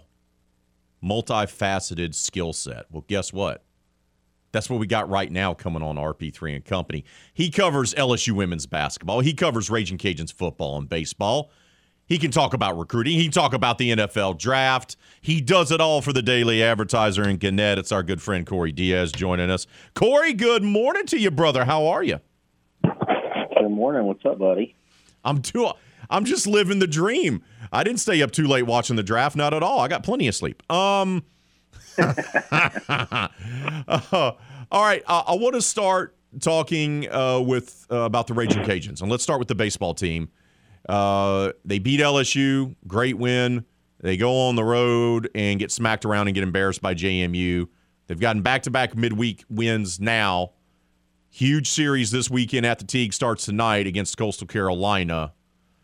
Uh, what do you make of what you're seeing from Matt Deggs' team? Yeah, uh, I mean, I would say uh, good bounce back from uh, from last weekend, uh, getting swept at James Madison. And look, and, and James Madison's not a you know they're not a cakewalk baseball team by any stretch of the imagination. I know this was probably a lot of Cajuns fans' first look, you know, at the Dukes in terms of college baseball. Um, you know, with it being their first year in the Sun Belt, but um, you know, James Madison, um, you know, they they had done some good things in the CAA, you know, baseball conference over the years, and so um, you know, and they're and they're in a uh, you know, I guess what I would say is a an area of the country where college baseball has been a uh, priority for some time. You know, they're over there in the, in the Virginias and Carolinas. You know, both Virginia, uh, Virginia Tech, Virginia. They're really good at baseball. You know, right down the road, North Carolina. They've been good for a long time. So it's like they get really good baseball players through that program, and so um, you know, their conference record wasn't great going into last weekend, and so they get you get swept by a team that hadn't been playing tremendously great, and and you kind of you know you kind of maybe hit the panic button a little bit, but that was a good team. Uh, so you come back and you have two against Southern and Northwestern State at home, uh, and you win both of those games. So I think that was good in terms of obviously, you know, creating that positive momentum again um, and sort of riding the ship a little bit. But but you're right, RP three. I mean, you got the you got the tenth ranked team in the country coming to town, uh, in town already. I'm sure. Um, and uh, just a really good opportunity. You know, obviously you you've shown just in the last couple of weeks what you're capable of, right? I mean, you went to the box, you beat LSU, who had not lost a midweek game all year long. Uh, you're the first team to knock them off, and now LSU's lost another midweek game, um, you know, this week. So you you can you can play with the best, you can beat the best. Um, you just have to find consistency. Uh, I think you know Deggs obviously shifted his you know his approach with the pitching staff uh, the last couple of nights, and uh, it's obviously you know proven to to to be somewhat successful with two wins. So I'm interested to see exactly how he's going to approach a you know a, a three game conference series. Will he will he sort of stick to his guns there with with running, you know, three, four, five guys out there a night, or will he try to let someone, um, you know, really find a rhythm and, and get into a groove and, and just see what he can do? But you know, Coastal's got a great lineup, so um, it, it'll be interesting to see what what Matt decides to do uh, pitching wise uh, starting tonight. Yeah, I find that interesting too. This approach because he's got to figure out something.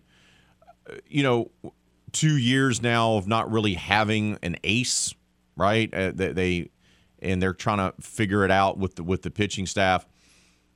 Moving forward, the rest of the season, what's your confidence level that that this kind of approach to the pitching, throwing four or five games, uh, four or five guys rather a game, that that can actually work and that they can, you know, move up in the Sun Belt Conference standings and maybe even win the conference tournament? Yeah, you know that's look, I, I think that's really the question of the hour, right? RP three is is you know can can this can it can this be sustainable? Um, and, I know Matt the other day during the press conference, you know, when he brought this up and and kind of what kind of alluded to what the approach was going to be for the you know for the immediate future um, for the team and, and the and the and the rotation of the pitching staff. Uh, you know, he brought up some examples of uh, when this has worked in the past and. Um, you know, and there is some truth to you know what he said, right? It, it's the ability to uh, get most, if not all, of our best guys, you know, on the mound, you know, sort of in almost in like rapid succession in a way, right? And so, um, but you know, I, I've been around college baseball for a while now. Look, you've got some pitchers who they don't really get warmed up to the third inning, you know, and it's like, so I, I don't know if you know, if he feels like he has, you know, a dozen pitchers who, um, you know, warms up before a game and, and they're ready to go and they have their best up from the from the you know their first pitch on the mound. Um, you know, some guys are wired that way. Some guys aren't. So, um, but look, Matt's around the guys. He he recruited these guys. He he you know he should know them better than anybody, right? And so. Um, I don't know that it's a really good question. I, I mean, I, I would say maybe you know 65, 70 percent confidence because I, you, you, just don't really see this very often. Um, but like you said, Raymond, I mean, he's got to try something. I mean, you know, the way the pitching staff looked, you know, at James Madison was not good. Um, and so you got to figure out something. You're in, you're in this point in the year, and especially with the, how their schedule lined up. I mean, it's about to get really hard, really fast. Coastal's coming in. You got you got Southern Miss down the road. I mean, you've got the best teams in the league still on your schedule. You got to figure out something, and you can't you can't afford to, to get swept again. You, you can't afford to lose a lot of games, especially in the Sun Belt at this point, because uh, that that margin for error in the Sun Belt between you know the the third place team and, and and missing the Sun Belt Conference tournament now is really thin. So uh, there's not a lot of room for error. So you you have to try something. Corey, I want to switch over to the football team. NFL draft is going on. They have some prospects. Obviously, Michael Jefferson's probably not going to get drafted now uh, due to the severe car accident that he was involved in in his native city of Mobile. Even though I think someone's probably still going to sign him as an undrafted rookie free agent and put him on the roster and just kind of stash him away.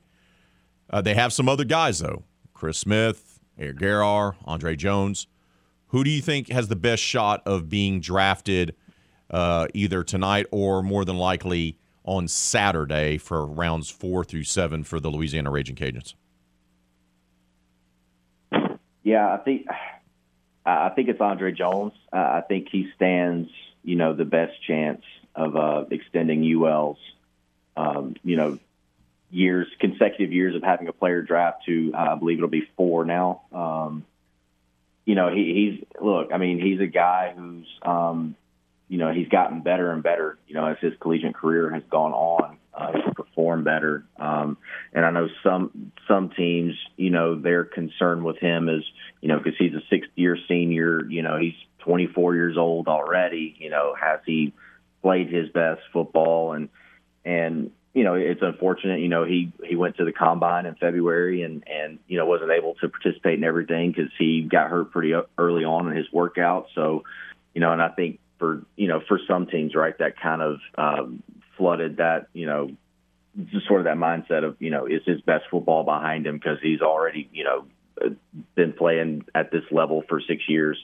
Um, but I, I still think he's uh, you know he had a good workout uh, with the scouts when they came back through. Um, you know, after UL's pro day, um, from all from everything that I heard about it, uh, it was a good workout, and um, you know, I still think there's some teams interested. It's pro- probably not, you know, not all 32 is not going to be interested in it, but you know, there may be a dozen. You know, there may be 14, 15 that are still interested in and potentially drafting Andre. I think he stands the best chance.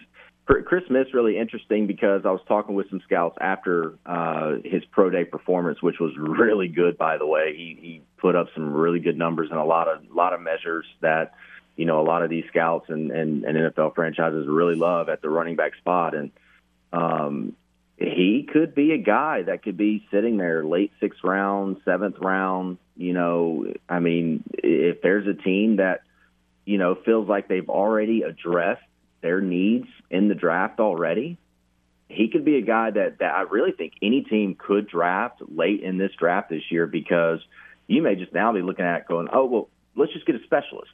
Chris Smith there from from UL. You know, he, he's he's had a really good, really good uh, career. You know, in Lafayette. You know, returning punts, he can return kickoffs. Uh, I think more kickoff return might be what he'd be able to do in the NFL. Um, so you could be looking at teams like that that feels like they've already addressed their needs come day three, late day three, and and they just kind of want to get somebody who might can affect the game in a different way. Chris Smith is that guy.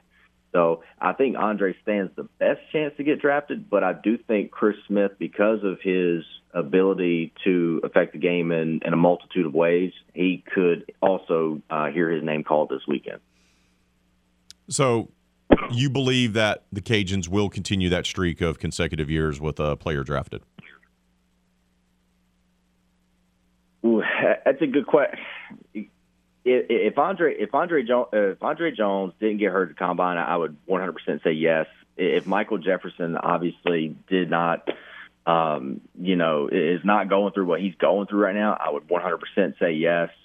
Uh, I agree with you, RP3. At the beginning of this question, you said uh, I, I'm I'm with you. I, I don't think Mike Jeff gets drafted, and it's an unfortunate situation for him because he's clear he's far and away their best NFL prospect, and he was probably gonna he might get picked today, you know, if he was um, you know 100% healthy and good to go. But you know, you know things happen in life, and, and for a lot of instances, you hate those things when they happen.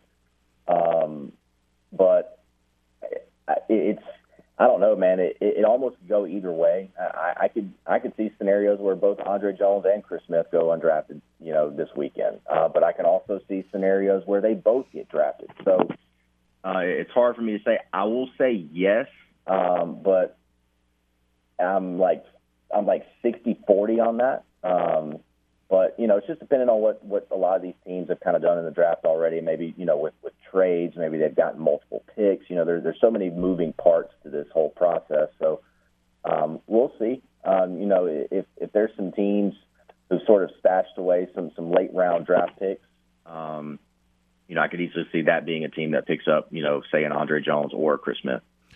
All right, but I only got like 40 seconds. Obviously, the news broke yesterday, and you were on top of this. Louisville guard Hailey Van Lith will be transferring to LSU. This is someone that averaged 19.7 uh, points per game, 3.2 assists. You glance at her, she looks like a young Kim Mulkey from her Louisiana Tech days. She talks trash. Seems like she's a perfect fit for this LSU women's basketball program. Kim Mulkey's not done with the transfer portal, is she? No, she's not. Uh, Aneesah Morrow, the uh, the All American sophomore forward from DePaul. She landed late last night in the Baton Rouge. They will be starting her official visit uh, sometime this morning. Um, I would anticipate uh, the following weekend uh, they will have some other transfers coming to visit. Um, Endyia Rogers is a name that I would I would be on the lookout. She is a um, she is a senior from Oregon. Uh, she's uh, she's a good three point shooter, which I still think uh, this team needs. They need more shooters. Um, and she's someone that I feel like that she can come in and help this team. Uh, she has a great relationship, uh, best friends with Angel Reese, uh, so the connection's there. Well, that helps. Um, yeah. So uh, you know, there, there's just some, there's you know there's there's a, there's one more spot, you know, um, and so I think you know obviously this this staff, you know, and they still have some time before you know the season gets going. I don't think they'll rush to any decision per se. Obviously, you'd like to have your your roster completely full, you know, for summer conditioning and things like that. But uh, yeah, there's a couple more spaces. Like I said, uh, you know, Aneesah's in town. She's, uh, you know, her visit will start today.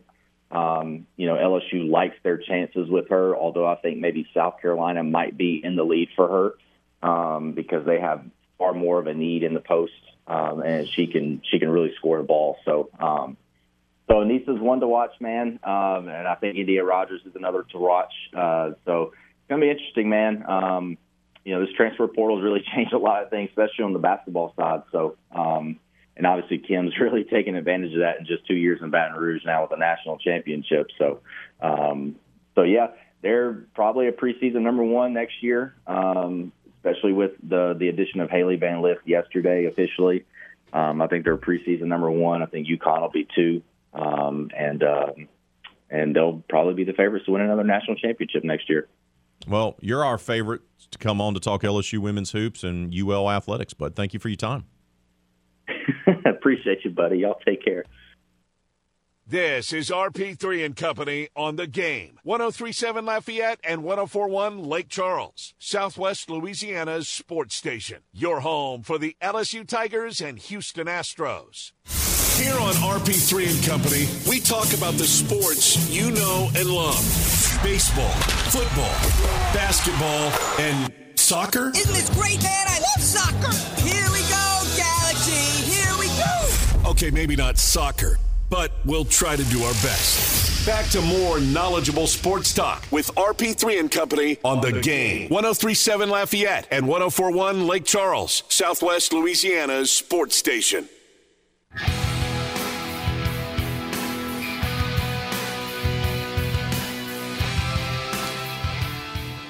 Whole question of the day. Of course, it's about the draft. What was the biggest surprise in Thursday's NFL draft for the first round?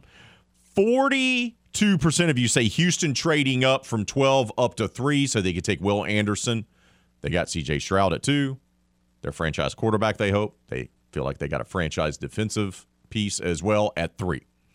33% of you say the Saints not trading up, deciding to stay pat.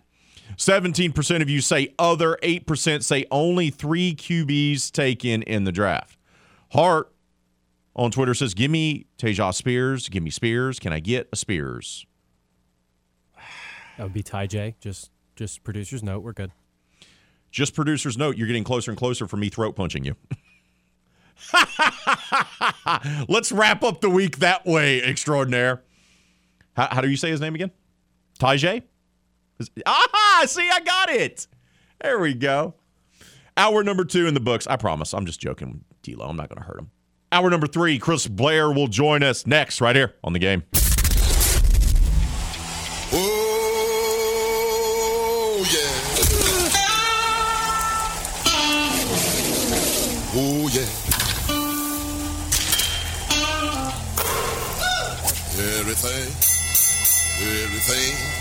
Everything, gonna be all right this morning.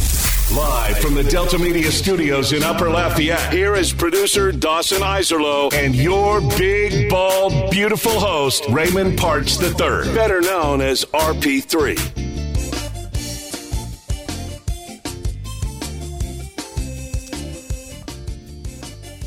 Hour number three has arrived here of RP3 and Company. Final hour of this Friday edition of the show. Final hour of the week as well.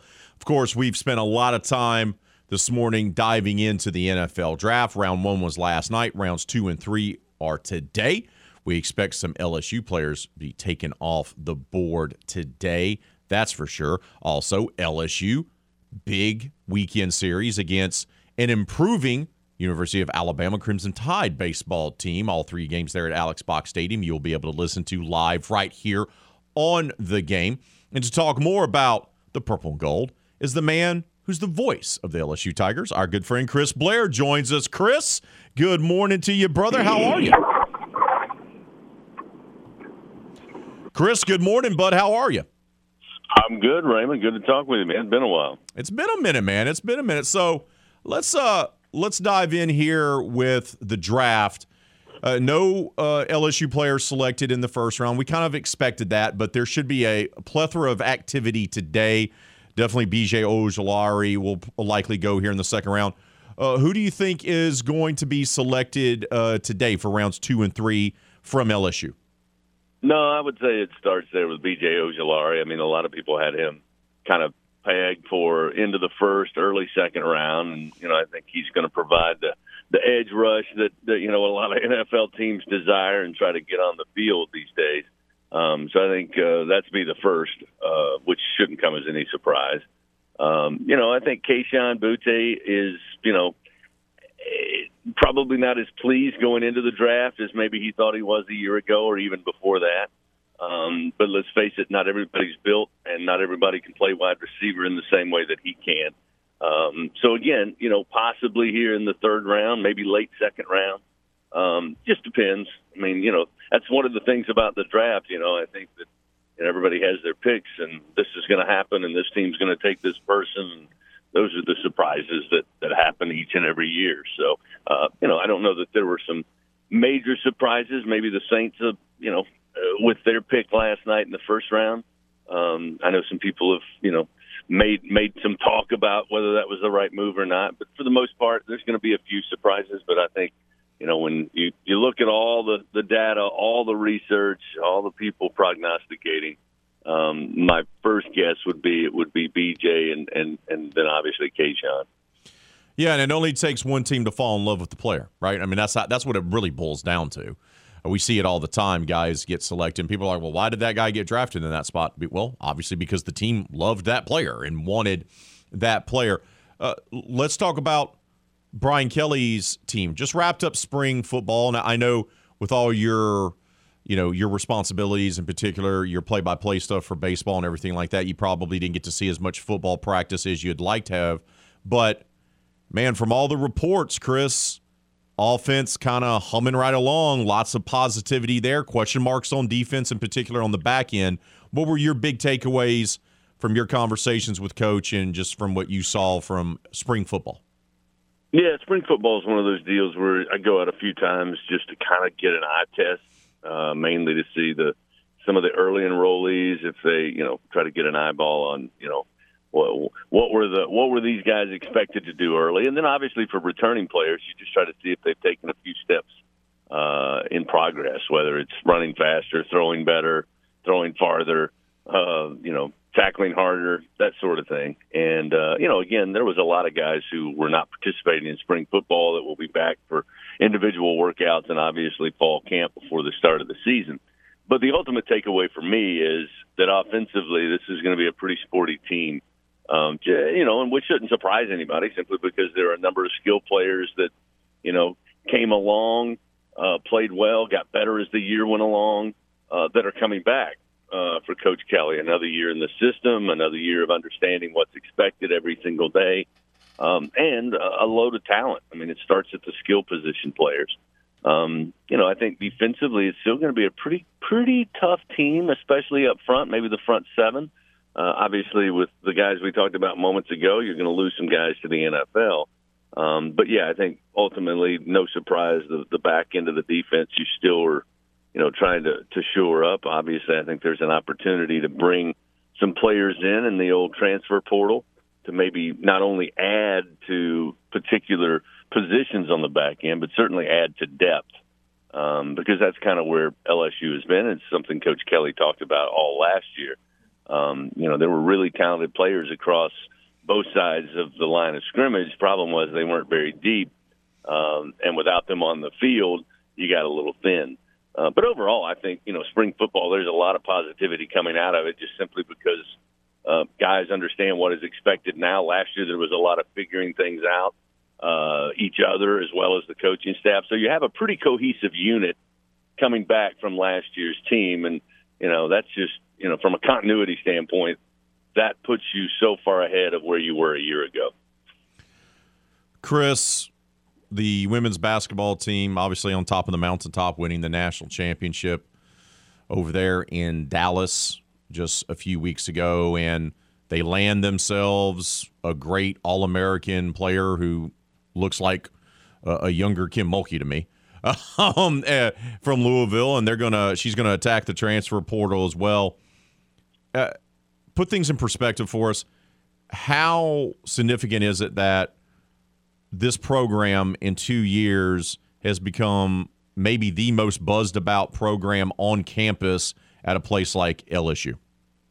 No, you can't. You just can't take away all of the impact that Kim Mulkey has. Um, you know, when they hired Kim, obviously people who follow college basketball knew her success as a player, as a coach and you kind of think, okay, well, maybe she was in a position where things fell into play. No, that's not it at all. There is a system, there is a way. And to me, when you look at, you know, the history of LSU basketball, both men and women, and you look at some of the great players, great coaches, great teams that, you know, have come through all these years, and yet in year number two, she was able to put it together. And a lot of people criticized the non-conference schedule. I get it. There wasn't a a bunch of teams with you know big headlines and a lot of wins. But it was built that way by design because of all of the new pieces, and and Kim didn't shy away from that. I mean, she told people we need to to get this team some confidence. We need to get some cohesion. Um, you know, we need to to to have this team learn to play together. Uh, and if they do that as a team themselves, regardless of who they're playing, then they'll become a formidable opponent. And and we just saw that as you know the SEC began. Uh, then we went down the stretch. Then we got to the NCAA tournament. One of the things I noticed in late November, early December last year was for new pieces, this team seems to know where each other is on the floor, where they need to be in certain situations, especially in fast break opportunities. They look like they play together, you know, a, a, for a couple of years actually, uh, and that's a credit to just you know Kim and her staff. So the difference for me is you've got an absolute winner who's been a winner in everything she's done, taking over a program that has the ability to draw in top-notch student athletes. And you know, it was a matter. Of, I think it wasn't a matter of if; it was a matter of when she was going to get the system to where it just reloads every year.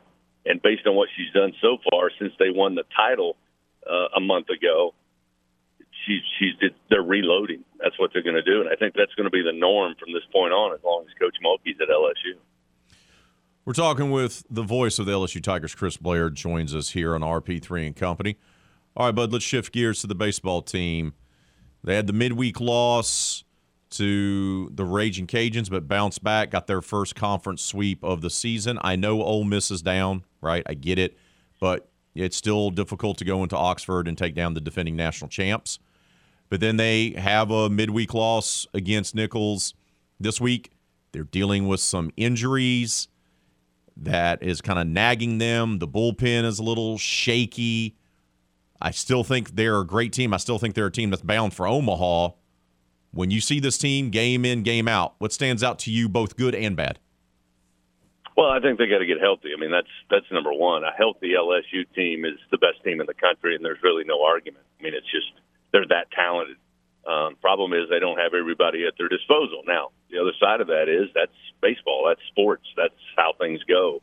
Um, you know, if there is a team, and Jay said this a lot, that can withstand some losses uh, for you know long periods of time, it is LSU. Just simply because they were able to keep guys who would be starting just about anywhere else in the country um, that that are playing you know spot roles and backup roles. Um, but you don't want to have to do that very long because, again, when you battle the SEC every week, I don't really care what the record is. I mean, they've got SEC caliber baseball. And frankly, the truth of the matter is, Raymond, SEC baseball is here, and then there's the rest of college baseball, and it's not even close. Um, and so while, you know, they've dropped the last two midweek games, they got to get SEC victories. And if you take care of SEC victories – you're going to be a number one seed. You're going to be hosting a regional. You'll be hosting a super regional if you get by there. That's where you want to be. So that's got to be the main focus right now for LSU. With you know a couple, a handful of, of SEC weekends remaining, believe it or not, before we ended up finish up this season. You know there were some teams like Vanderbilt, like Florida, like Kentucky, um, that were able to rack up a bunch of wins early in conference play, and it looked like you know Vanderbilt was going to run away with it. Um, and now all of a sudden, the last two weekends, you start to see things start to even out. That shows again the parity and the talent in this league. Um, but LSU's got to get healthy. If they're healthy, they're the toughest out in the country. Um, you know, without Tommy White and without Trey Morgan in the lineup, um, not only is is that a big blow just simply because of those guys. I mean, you're talking about two of your top four hitters. You're talking about two of the guys that are in the front four of your lineup um, that changes a lot for LSU. So, you know, on Tuesday against Nicholls, we were told, hey, we probably need to give them a day off just to get back to 100%. Uh, obviously, Tommy had had an injury, just a slight injury that had been nagging for a couple of weeks and kind of finally got too bad to play. And then, of course, Trey took the, the pitch on the wrist late in the game on Sunday in Oxford. Um, after the game Tuesday, and since then, it's kind of been the word you hear is we hope they're back. Um, that's you know we'll have to wait and see later tonight. Um, but they need to get SEC wins. They were able to get three last week. They get an opportunity to get three this week. To me, it's not about sweeping a series. It's just about picking up SEC victories, and that's what they got to do. Currently atop the SEC West, um, but it looks like both the East and West are going to go down to the wire as far as who's going to win it. And of course, who's going to win the SEC overall. And South Carolina is uh, surprisingly going to be one of those teams that I think is going to have something to say about that because I feel like they're probably the second best team in the conference behind LSU. Chris, that just they they have everything kind of working for them. Let's talk about this weekend. Uh, Alabama has been up and down in recent years, more down than up. It feels like they're improving this season and they look to be maybe a tougher opponent right now than they were, say, maybe even a month ago. I know you've broken down the film, you've done your research. Uh, what are some of the things folks can expect at the box this weekend with Alabama in town? Well, going into the season, there were two teams I think that most people identified as the teams to watch that may not be getting all the love early. And that was South Carolina, to your point, just simply because of what they did in the transfer portal what they've been able to do to build their lineup, and their pitching is good enough. And the second team was Alabama, who got off to a slow start in SEC play, but they played a pretty daunting schedule. Not quite what LSU did, with five top 12 teams to start SEC play, but they did play at Florida. Um, you know, they lost at Arkansas, uh, lost a series, I should say. So early on in the season, they played some pretty rough teams. But Jay Johnson and Ben McDonald, two guys that I listen quite a bit to when it comes to college baseball, both said these that Alabama was a team to be reckoned with, simply because it's basically the same team from a year ago with a few new added pieces. And I, co- I think Coach Bohannon has done a very good job, and give Alabama credit in a in a day where a lot of a lot of schools don't give you time to to build a program anymore. As you pointed out, Alabama baseball was kind of in the same spot Tennessee baseball had been for a lot of years. Yep. Um, Coach Bohannon's been given the time now to try to right that ship, and, and I think he's now starting to see the, the the fruit of the labor, so to speak. They've won five SEC games in a row, coming off the sweep at Missouri this past weekend. Um, they've got good enough pitching, uh, and again, they find ways to manufacture runs. And when you look at LSU this season, who again, for the most part, we count on the long ball, we count on extra base hits, runners getting on, that sort of thing. Um, you know, Alabama's another team, not quite as extreme as Kentucky when it comes to uh, using every trick in the book, uh, but they're going to try to find to get guys on, get them over, and get them in.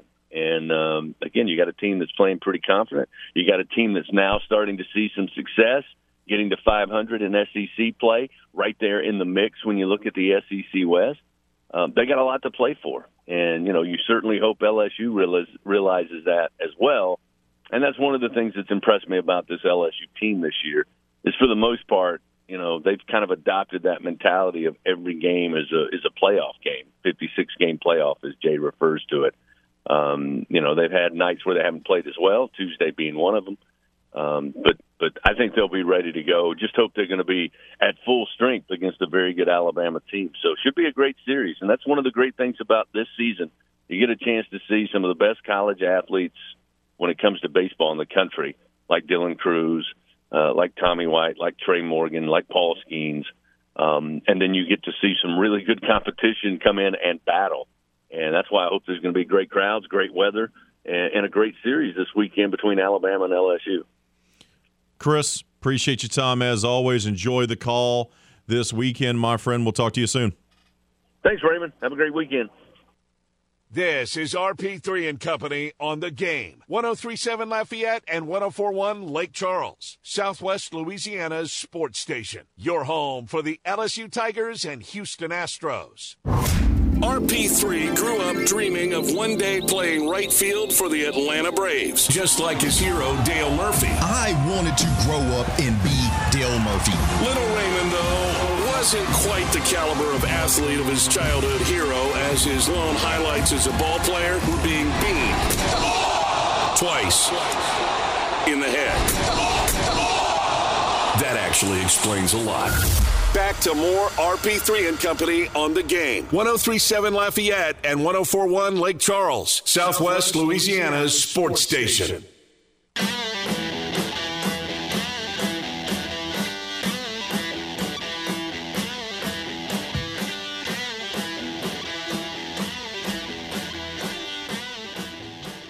We've been talking a lot about the NFL draft, and we've even uh, dove into a good weekend for college baseball. LSU taking on Alabama. You're worried about the injuries there for the Tigers. Two of their top four hitters, as Chris Blair was telling us, may not play. UL has a great opportunity in front of them, taking down the top a top ten ranked team in the country with Coastal Carolina coming to town. Of course, we've talked a lot about the NFL draft. Saints stood pat last night, took the 29th overall pick, selected the defensive tackle out of Clemson. They didn't move up, didn't do anything crazy. Oh, and by the way, they took a defensive lineman. Ha ha! If only there was a show that was telling you that that was more than likely what they were going to do based on their history. If only there was a show like that in Acadiana. Oh, if only. We'll get that together maybe. Maybe we'll debut Maybe. that show at some point. Maybe, maybe. I'm just saying, maybe. Uh, a lot of great players have fallen down. They'll be available in rounds two and three for the Saints tonight. Uh, look, the the the pick, the kid out of Clemson is not a sexy pick, right? It doesn't move the needle, but the Saints like to do that, right? Uh, listen, I mean, last year they got Olave and people got excited about that, but they typically take picks in the first two rounds that you don't get really excited about if you're a member of the Who Dat Nation. They're smart picks. They're the picks that fit their mold, fit their philosophy, but they don't move the needle. I would be willing to bet you that the Saints may take a guy in the second round tonight that people may get more excited about than, say, their first round pick. And uh, could be wide receiver. Just throwing it out there. Could be wide receiver in the second round. They've had some uh, some good luck with uh, guys selected in the second round with at wide receiver. We'll see what happens. They could also take a safety. Branch has fallen into the second round inexplicably. Lots of good players have fallen into the second round. So Saints will have a great opportunity to take someone really talented tonight. But don't be surprised, as Dawson mentioned, there may be somebody that they love that they trade up to go get, and they may still have pick number 42. I wouldn't be surprised if you see them take trade away a future second rounder in this year's third to get another second round pick tonight because of the wealth of talent that's going to be there. We'll dive into that more with Ross Jackson, who'll join us from the Locked On Saints podcast less than five minutes from right now. But I need to address something. D'Lo and I are both running in the Festival International 5K tomorrow morning. Got to be there for eight o'clock, bud. Okay. We'll go get our packets today, shirts, the numbers, everything like that. Okay. I'm running it with my daughter, who's been my coach since March 1st. Lost nearly 24 pounds. I'm under 300 pounds for the 5K, which has been my big goal, right? Thank you. Thank you. Now, I've run a couple of 5Ks in my younger years when I was around 265 or less when I was working out and taking care of myself. but that was more than a decade ago. So, I've been training, been doing a lot of walking, uh, being on the elliptical, been doing some jogging. I am not going to be running the 5K tomorrow. My goal is to finish the 5K. My goal is not to pass out and be on the ground and embarrass my daughter and bring shame to my household. That's my goal. But I'd also like to try to finish the 5K, me being my size, Dawson, my age, is getting it done under 45 minutes a realistic goal for your boy? Um, I don't. What's your walking pace like?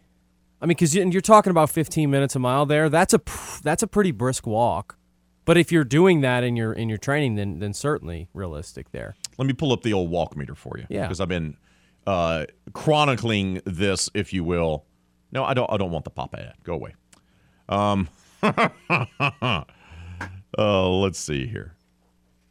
You know, I I uh, I- I got it's not bad here. Let's see history. So I can let's see. Saturday. Saturday I walked, just walked. Uh looked like nearly 2 miles and I did it in about an hour, but that's just walking. Um so I've been incorporating walking and jogging here. So I I- think my realistic goal would be an hour. Yeah, I is what I feel like. If I can get the 5K done in an hour. Now, I'm going to have the little motivator with me. That's going to help. She is going to help as she's going to say, Come on, Daddy. Now, I've been incorporating more jogging into it as well of late. So, um, any words of advice? You're a healthy young man. Yeah, no, I mean, look, just pace yourself. Certainly, I think there's a tendency to get real fired up and excited, like this is the Oh, no. moment, and try to take off early. But I would say resist that urge. No, I, I got to save that Um, burst for yeah, the finish I know that, line, and bud. that that sprinter. I know you've probably got a background in sprinting, so you got to get that sprinter's mentality out of your head. That's that's a key. Yes. Um, Yes. But yeah, kind of pacing yourself. I'm hoping that we maybe get a little cloud cover.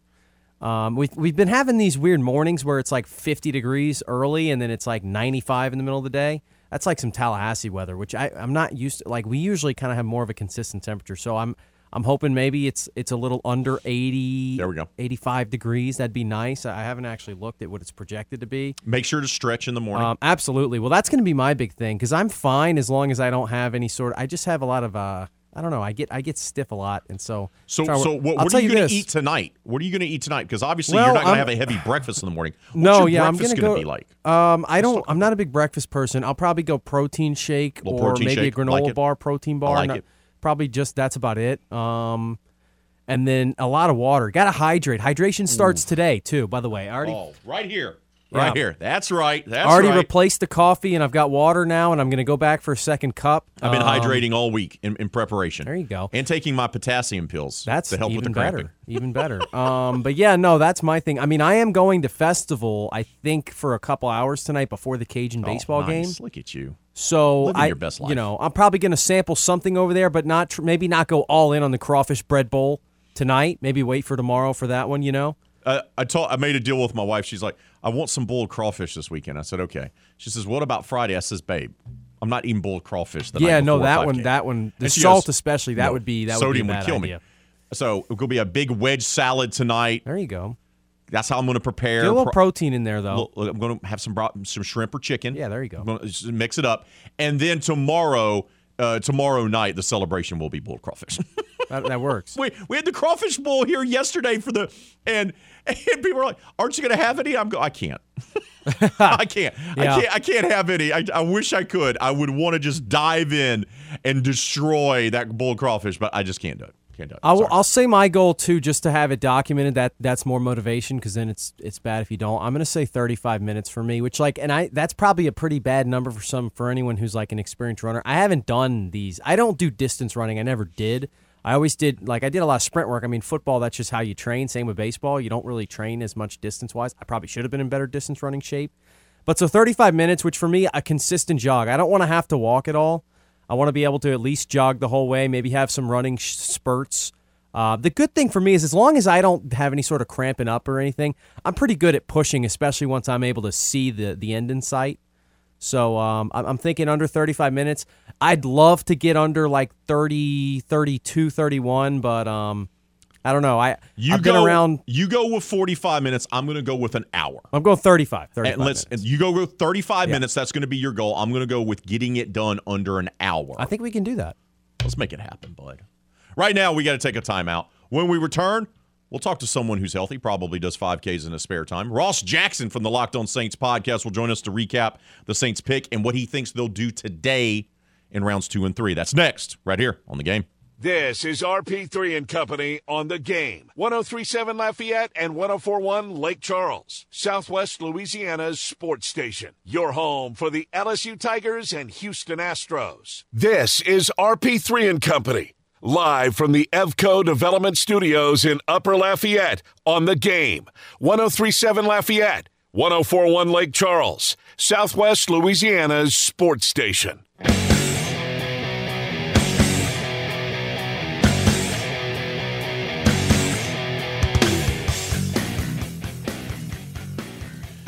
Uh, don't forget to get those votes in on our poll question of the day.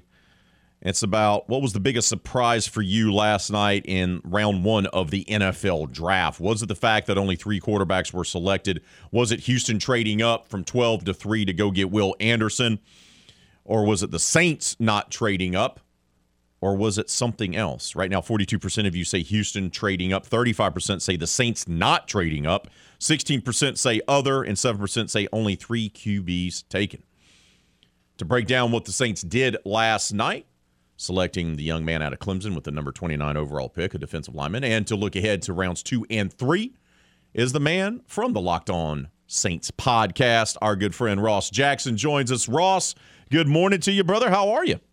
What's up, buddy? Good morning. Doing great. Doing great. Glad as always to be here with you, man. Hope you hope you holding up right. I don't know how late you were up last night. I know we were out there. Uh, I was I, I, I, Till was- the yeah, I was up I was up late. Um, Yeah. always, always. So, uh, look, Uh, uh, you and I have talked about this over the years. Mickey Loomis, Jeff Ireland, they always have a plan.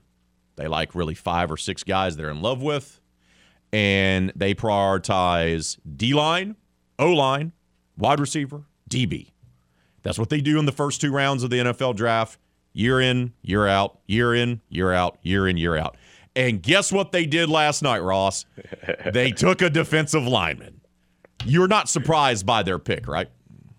No, not at all. I've been sneaking Bryan Bresee segments into my show at least once a week for the past about two months uh, because it just seemed very likely that Bryan Bresee was going to be a fit for the New Orleans Saints. And we all knew, I mean, it was, it was, you know, my mother knew that defensive tackle was a need for the New Orleans Saints. And I don't think that she watched a game of New Orleans Saints football last year. And so I, I look at where the Saints had their biggest need. I know that Mickey Loomis said that they didn't have any must, but they had a whole lot of would like to haves. Then I would certainly say that defensive tackle was a would like to very, very, very much have at the top of their list if it wasn't a must.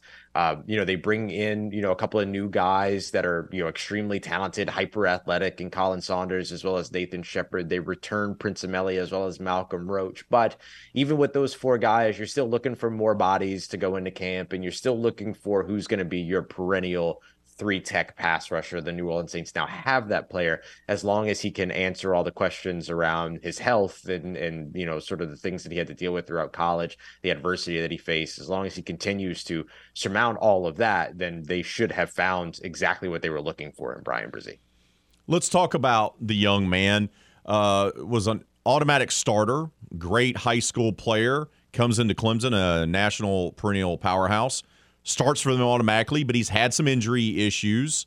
How concerning is it uh, of his injury issues that he's had at in his collegiate career? Yeah, I think anytime that you see a player that has an ACL injury in their history, it's something worth flagging. Although I don't think that we treat ACL injuries now. Certainly, we don't treat them the way that we used to 10 years ago. Uh, at this point, there's been so many advances sort of in that. Um, you know, he had shoulder surgery in 2022, didn't seem to have too much of an impact, but then had a kidney infection. So it was a little bit fluky. He mentioned when we spoke to him last night that, you know, he didn't really start to feel like he was 100% himself again until about the combine pro day times, things like that. And that certainly showed in his athletic testing, being a six foot five, 298 pound guy running a four eight six and, you know, uh, running great shuttle, a three cone, change of direction, short area quickness drills, things like that. So you certainly got an opportunity to see that. So it's easy to see what the New Orleans Saints fell in love with here. Dennis Allen told us last night that they felt really comfortable about where his medicals are. And then the other things to, to keep in mind around Bresee and his collegiate years, him coming into Clemson as the number one overall recruit across the nation, one spot ahead of the guy that went 1 1 last night and Bryce Young headed to the Carolina Panthers. Uh, that some of that was also derailed by by family and you know the the the ongoing ongoing brain cancer battle by his little sister uh, Ella, which eventually came to a head in September of last year when she passed away. And and, and look, I don't want to sit here and rehash the poor guy's trauma or the family's trauma or anything like that, but there is something about him managing that adversity, coming out on the other side of it as a not so hardened but mature uh, man. And there's a lot of reasons in terms of his makeup and his character that you know that stands out to me in terms of being a fit for the New Orleans Saints. You know, they go D tackle. He's there for them.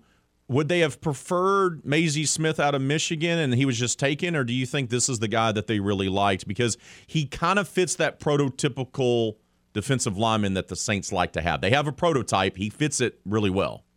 Yeah, yeah. I think you look at you know Bryan Bresee and you know athletically or not athletically, excuse me, uh, measurable wise, he's a, a, a, bit of a taller Sheldon Rankins, if you will, in terms of being that attacking, um, athletic three tech interior pass rusher that comes in and you know test off the charts and and, and all those other pieces and so I, I think that that's a little bit more where he lands uh, i personally really liked Mazi Smith. I also personally really liked Bryan Bresee. I also really liked right before Bryan Bresee went off the board, Myles Murphy, who went to the Cincinnati Bengals, the the edge rusher out of Clemson. And and Da uh, Dennis Allen did tell us last night that when the Cincinnati Bengals were up on the board, they had a couple of guys that they really liked, and so they knew that they were going to be able to get one of them, and Bryan Bresee was one of those guys. So I think they had him pretty far up there. Uh, but with the way that the board fell, which was kind of a a, a, a bit of an unexpected twist and turn filled uh, 2023 NFL first round in, in, in the draft, um, you know, they never felt the need to trade up for him or go and grab him. They felt very comfortable at sticking and picking where they were, just like they did a couple of years ago at 28. They do it again here at 29, and they get their guy in Bryan Bresee.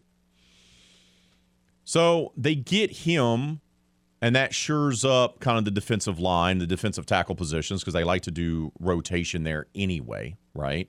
Mm-hmm. And and that works out really well for them. So now that they've done that, and they've done a nice job in free agency as well of attacking other needs, here they are, and there's a slew of great players that inexplicably fell to the second round.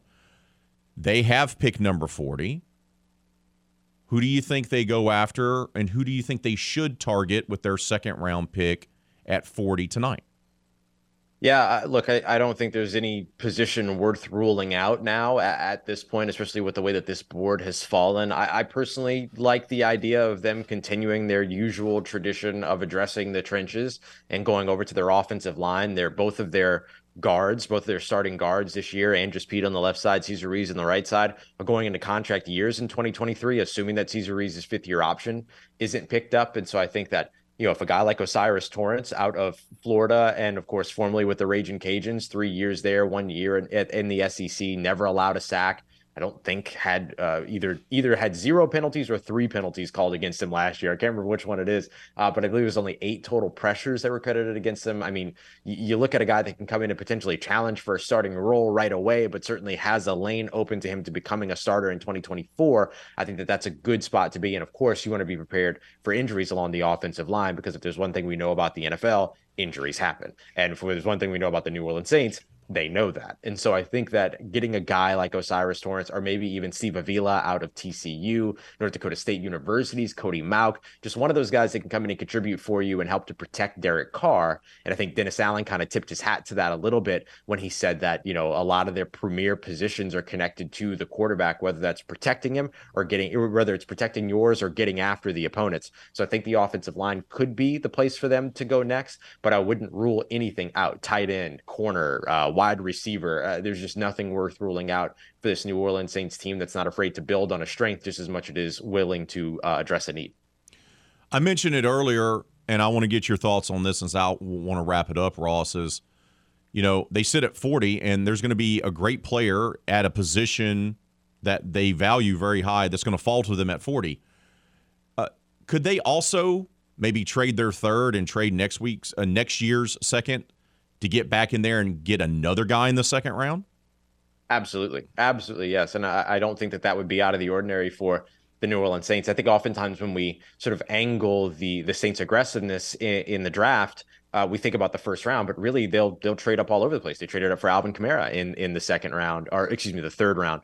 Um, you know, they traded up for uh, you know, guys like Paulson Adebo and Landon Young and, and, and others in later rounds uh, of the draft. So I certainly would not rule that out one bit that they could get uber aggressive here in day three, or excuse me, in day two, uh, and either move up from round three to get back into round two, or maybe even move up a little bit earlier in round two if there's a guy that they really, really like. Let's say Dennis Allen mentioned that, you know, there was a couple of guys on the board when Cincinnati was picking, and so they knew they were going to get one of those guys, that Bryan Bresee was one of them if that other guy is still out there at the beginning, you know, early on in the day, how does that impact the New Orleans Saints in terms of their ability, or not necessarily ability, but their want to stand stand pat and wait for eight picks to go by before they go up and see if they can get that other guy. So I, I wouldn't rule anything out for the Saints in terms of their aggressiveness and their ability to move up, bump up, jump up, and go and get the guy that they want. Ross, appreciate your time as always. Keep up the tremendous work. I know it's going to be a long weekend, brother but uh, you got the energy. Uh, any words of wisdom? I'm running my first 5K tomorrow, the first one I've done in more than 10 years. I've lost some weight. I got down to under 300 pounds. Nice. My goal tomorrow is A, not to pass out along the course, but also yeah. to finish within an hour. Is that a realistic expectation for your boy who's now a a just a you know just ripped 298? Yeah, yeah, I, I, think I think a ripped 298 should come in uh, under an hour. You should carbo load. Uh, do as much fettuccine alfredo as you can right before running, not hours before running, immediately before running. During like, the race, you're, Michael you're, Scott. Yes, yes, yes, yes, exactly. uh, thank you, brother. Of course, Albie. Take care. Stay safe. Talk to you soon. This is RP3 and Company on the game. 1037 Lafayette and 1041 Lake Charles, Southwest Louisiana's sports station. Your home for the LSU Tigers and Houston Astros. RP3 is the epitome of a high roller, constantly making large bets. But by doing that, the minimum bet is a dollar for a win, a dollar for a place, a dollar for a show. So it's essentially a $3 bet. That netted me a cool $6.70. What? Okay, so he's not a risk taker. He's your best bet for sports talk. 19. Hit me. 20. Hit me. 21. Hit me. 22. Go! Now back to more RP3 and Company on the game. 1037 Lafayette and 1041 Lake Charles, Southwest Louisiana's sports station.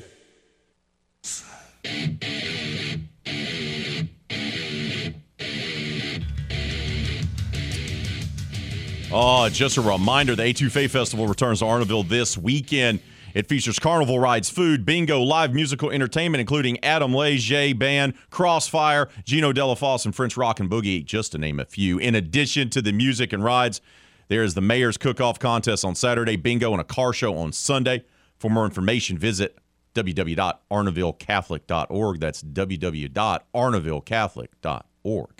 I want to take a moment to thank our guests James Yasko from the Lima Time Time podcast, Corey Diaz from the Daily Advertiser, Chris Blair, the voice of the LSU Tigers, of course, Ross Jackson from the Locked On Saints podcast. Poll question of the day I'll get to. But first, Ralph chimed in with a comment here. Been watching a lot of the Bresee film since the pick. The first Penning Bresee fight of camp should be a humdinger. Poor Andrus Peat will get steamrolled. uh, they could take uh, Andrus Peat's replacement uh, tonight. Uh, O'Cyrus Torrence is a mammoth man, and man, if they get him, that would be phenomenal. Poll question of the day. What was the biggest surprise in Thursday's NFL draft first round? 42% of you say Houston trading up to three. 35% say the Saints not trading up. 16% say other. 7% say only three quarterbacks selected. Thanks to all who voted on the poll question of the day. Thanks to all of you who also commented on the poll question of the day. We appreciate you making us part of your morning. What a day. What a week. What a weekend on tap. More NFL draft great college baseball series. I'm going to try not to pass out and embarrass my family in the Festival International 5K tomorrow. D'Lo's going to try to get under 35 minutes and flex up afterwards because, you know, look, he's young, he's athletic. Great week, bud. Great job. Great job to you, my friend. And you as well. Thank you. Thank sharp you. show today. Oh, it was a sharp show today. What, what a way to end the week strong. That's going to do it for us. We'll be back on Monday morning, 6 to 9. But until then, be safe out there, be kind to one another. Kevin Foote in Footnotes is up next, right here on the game.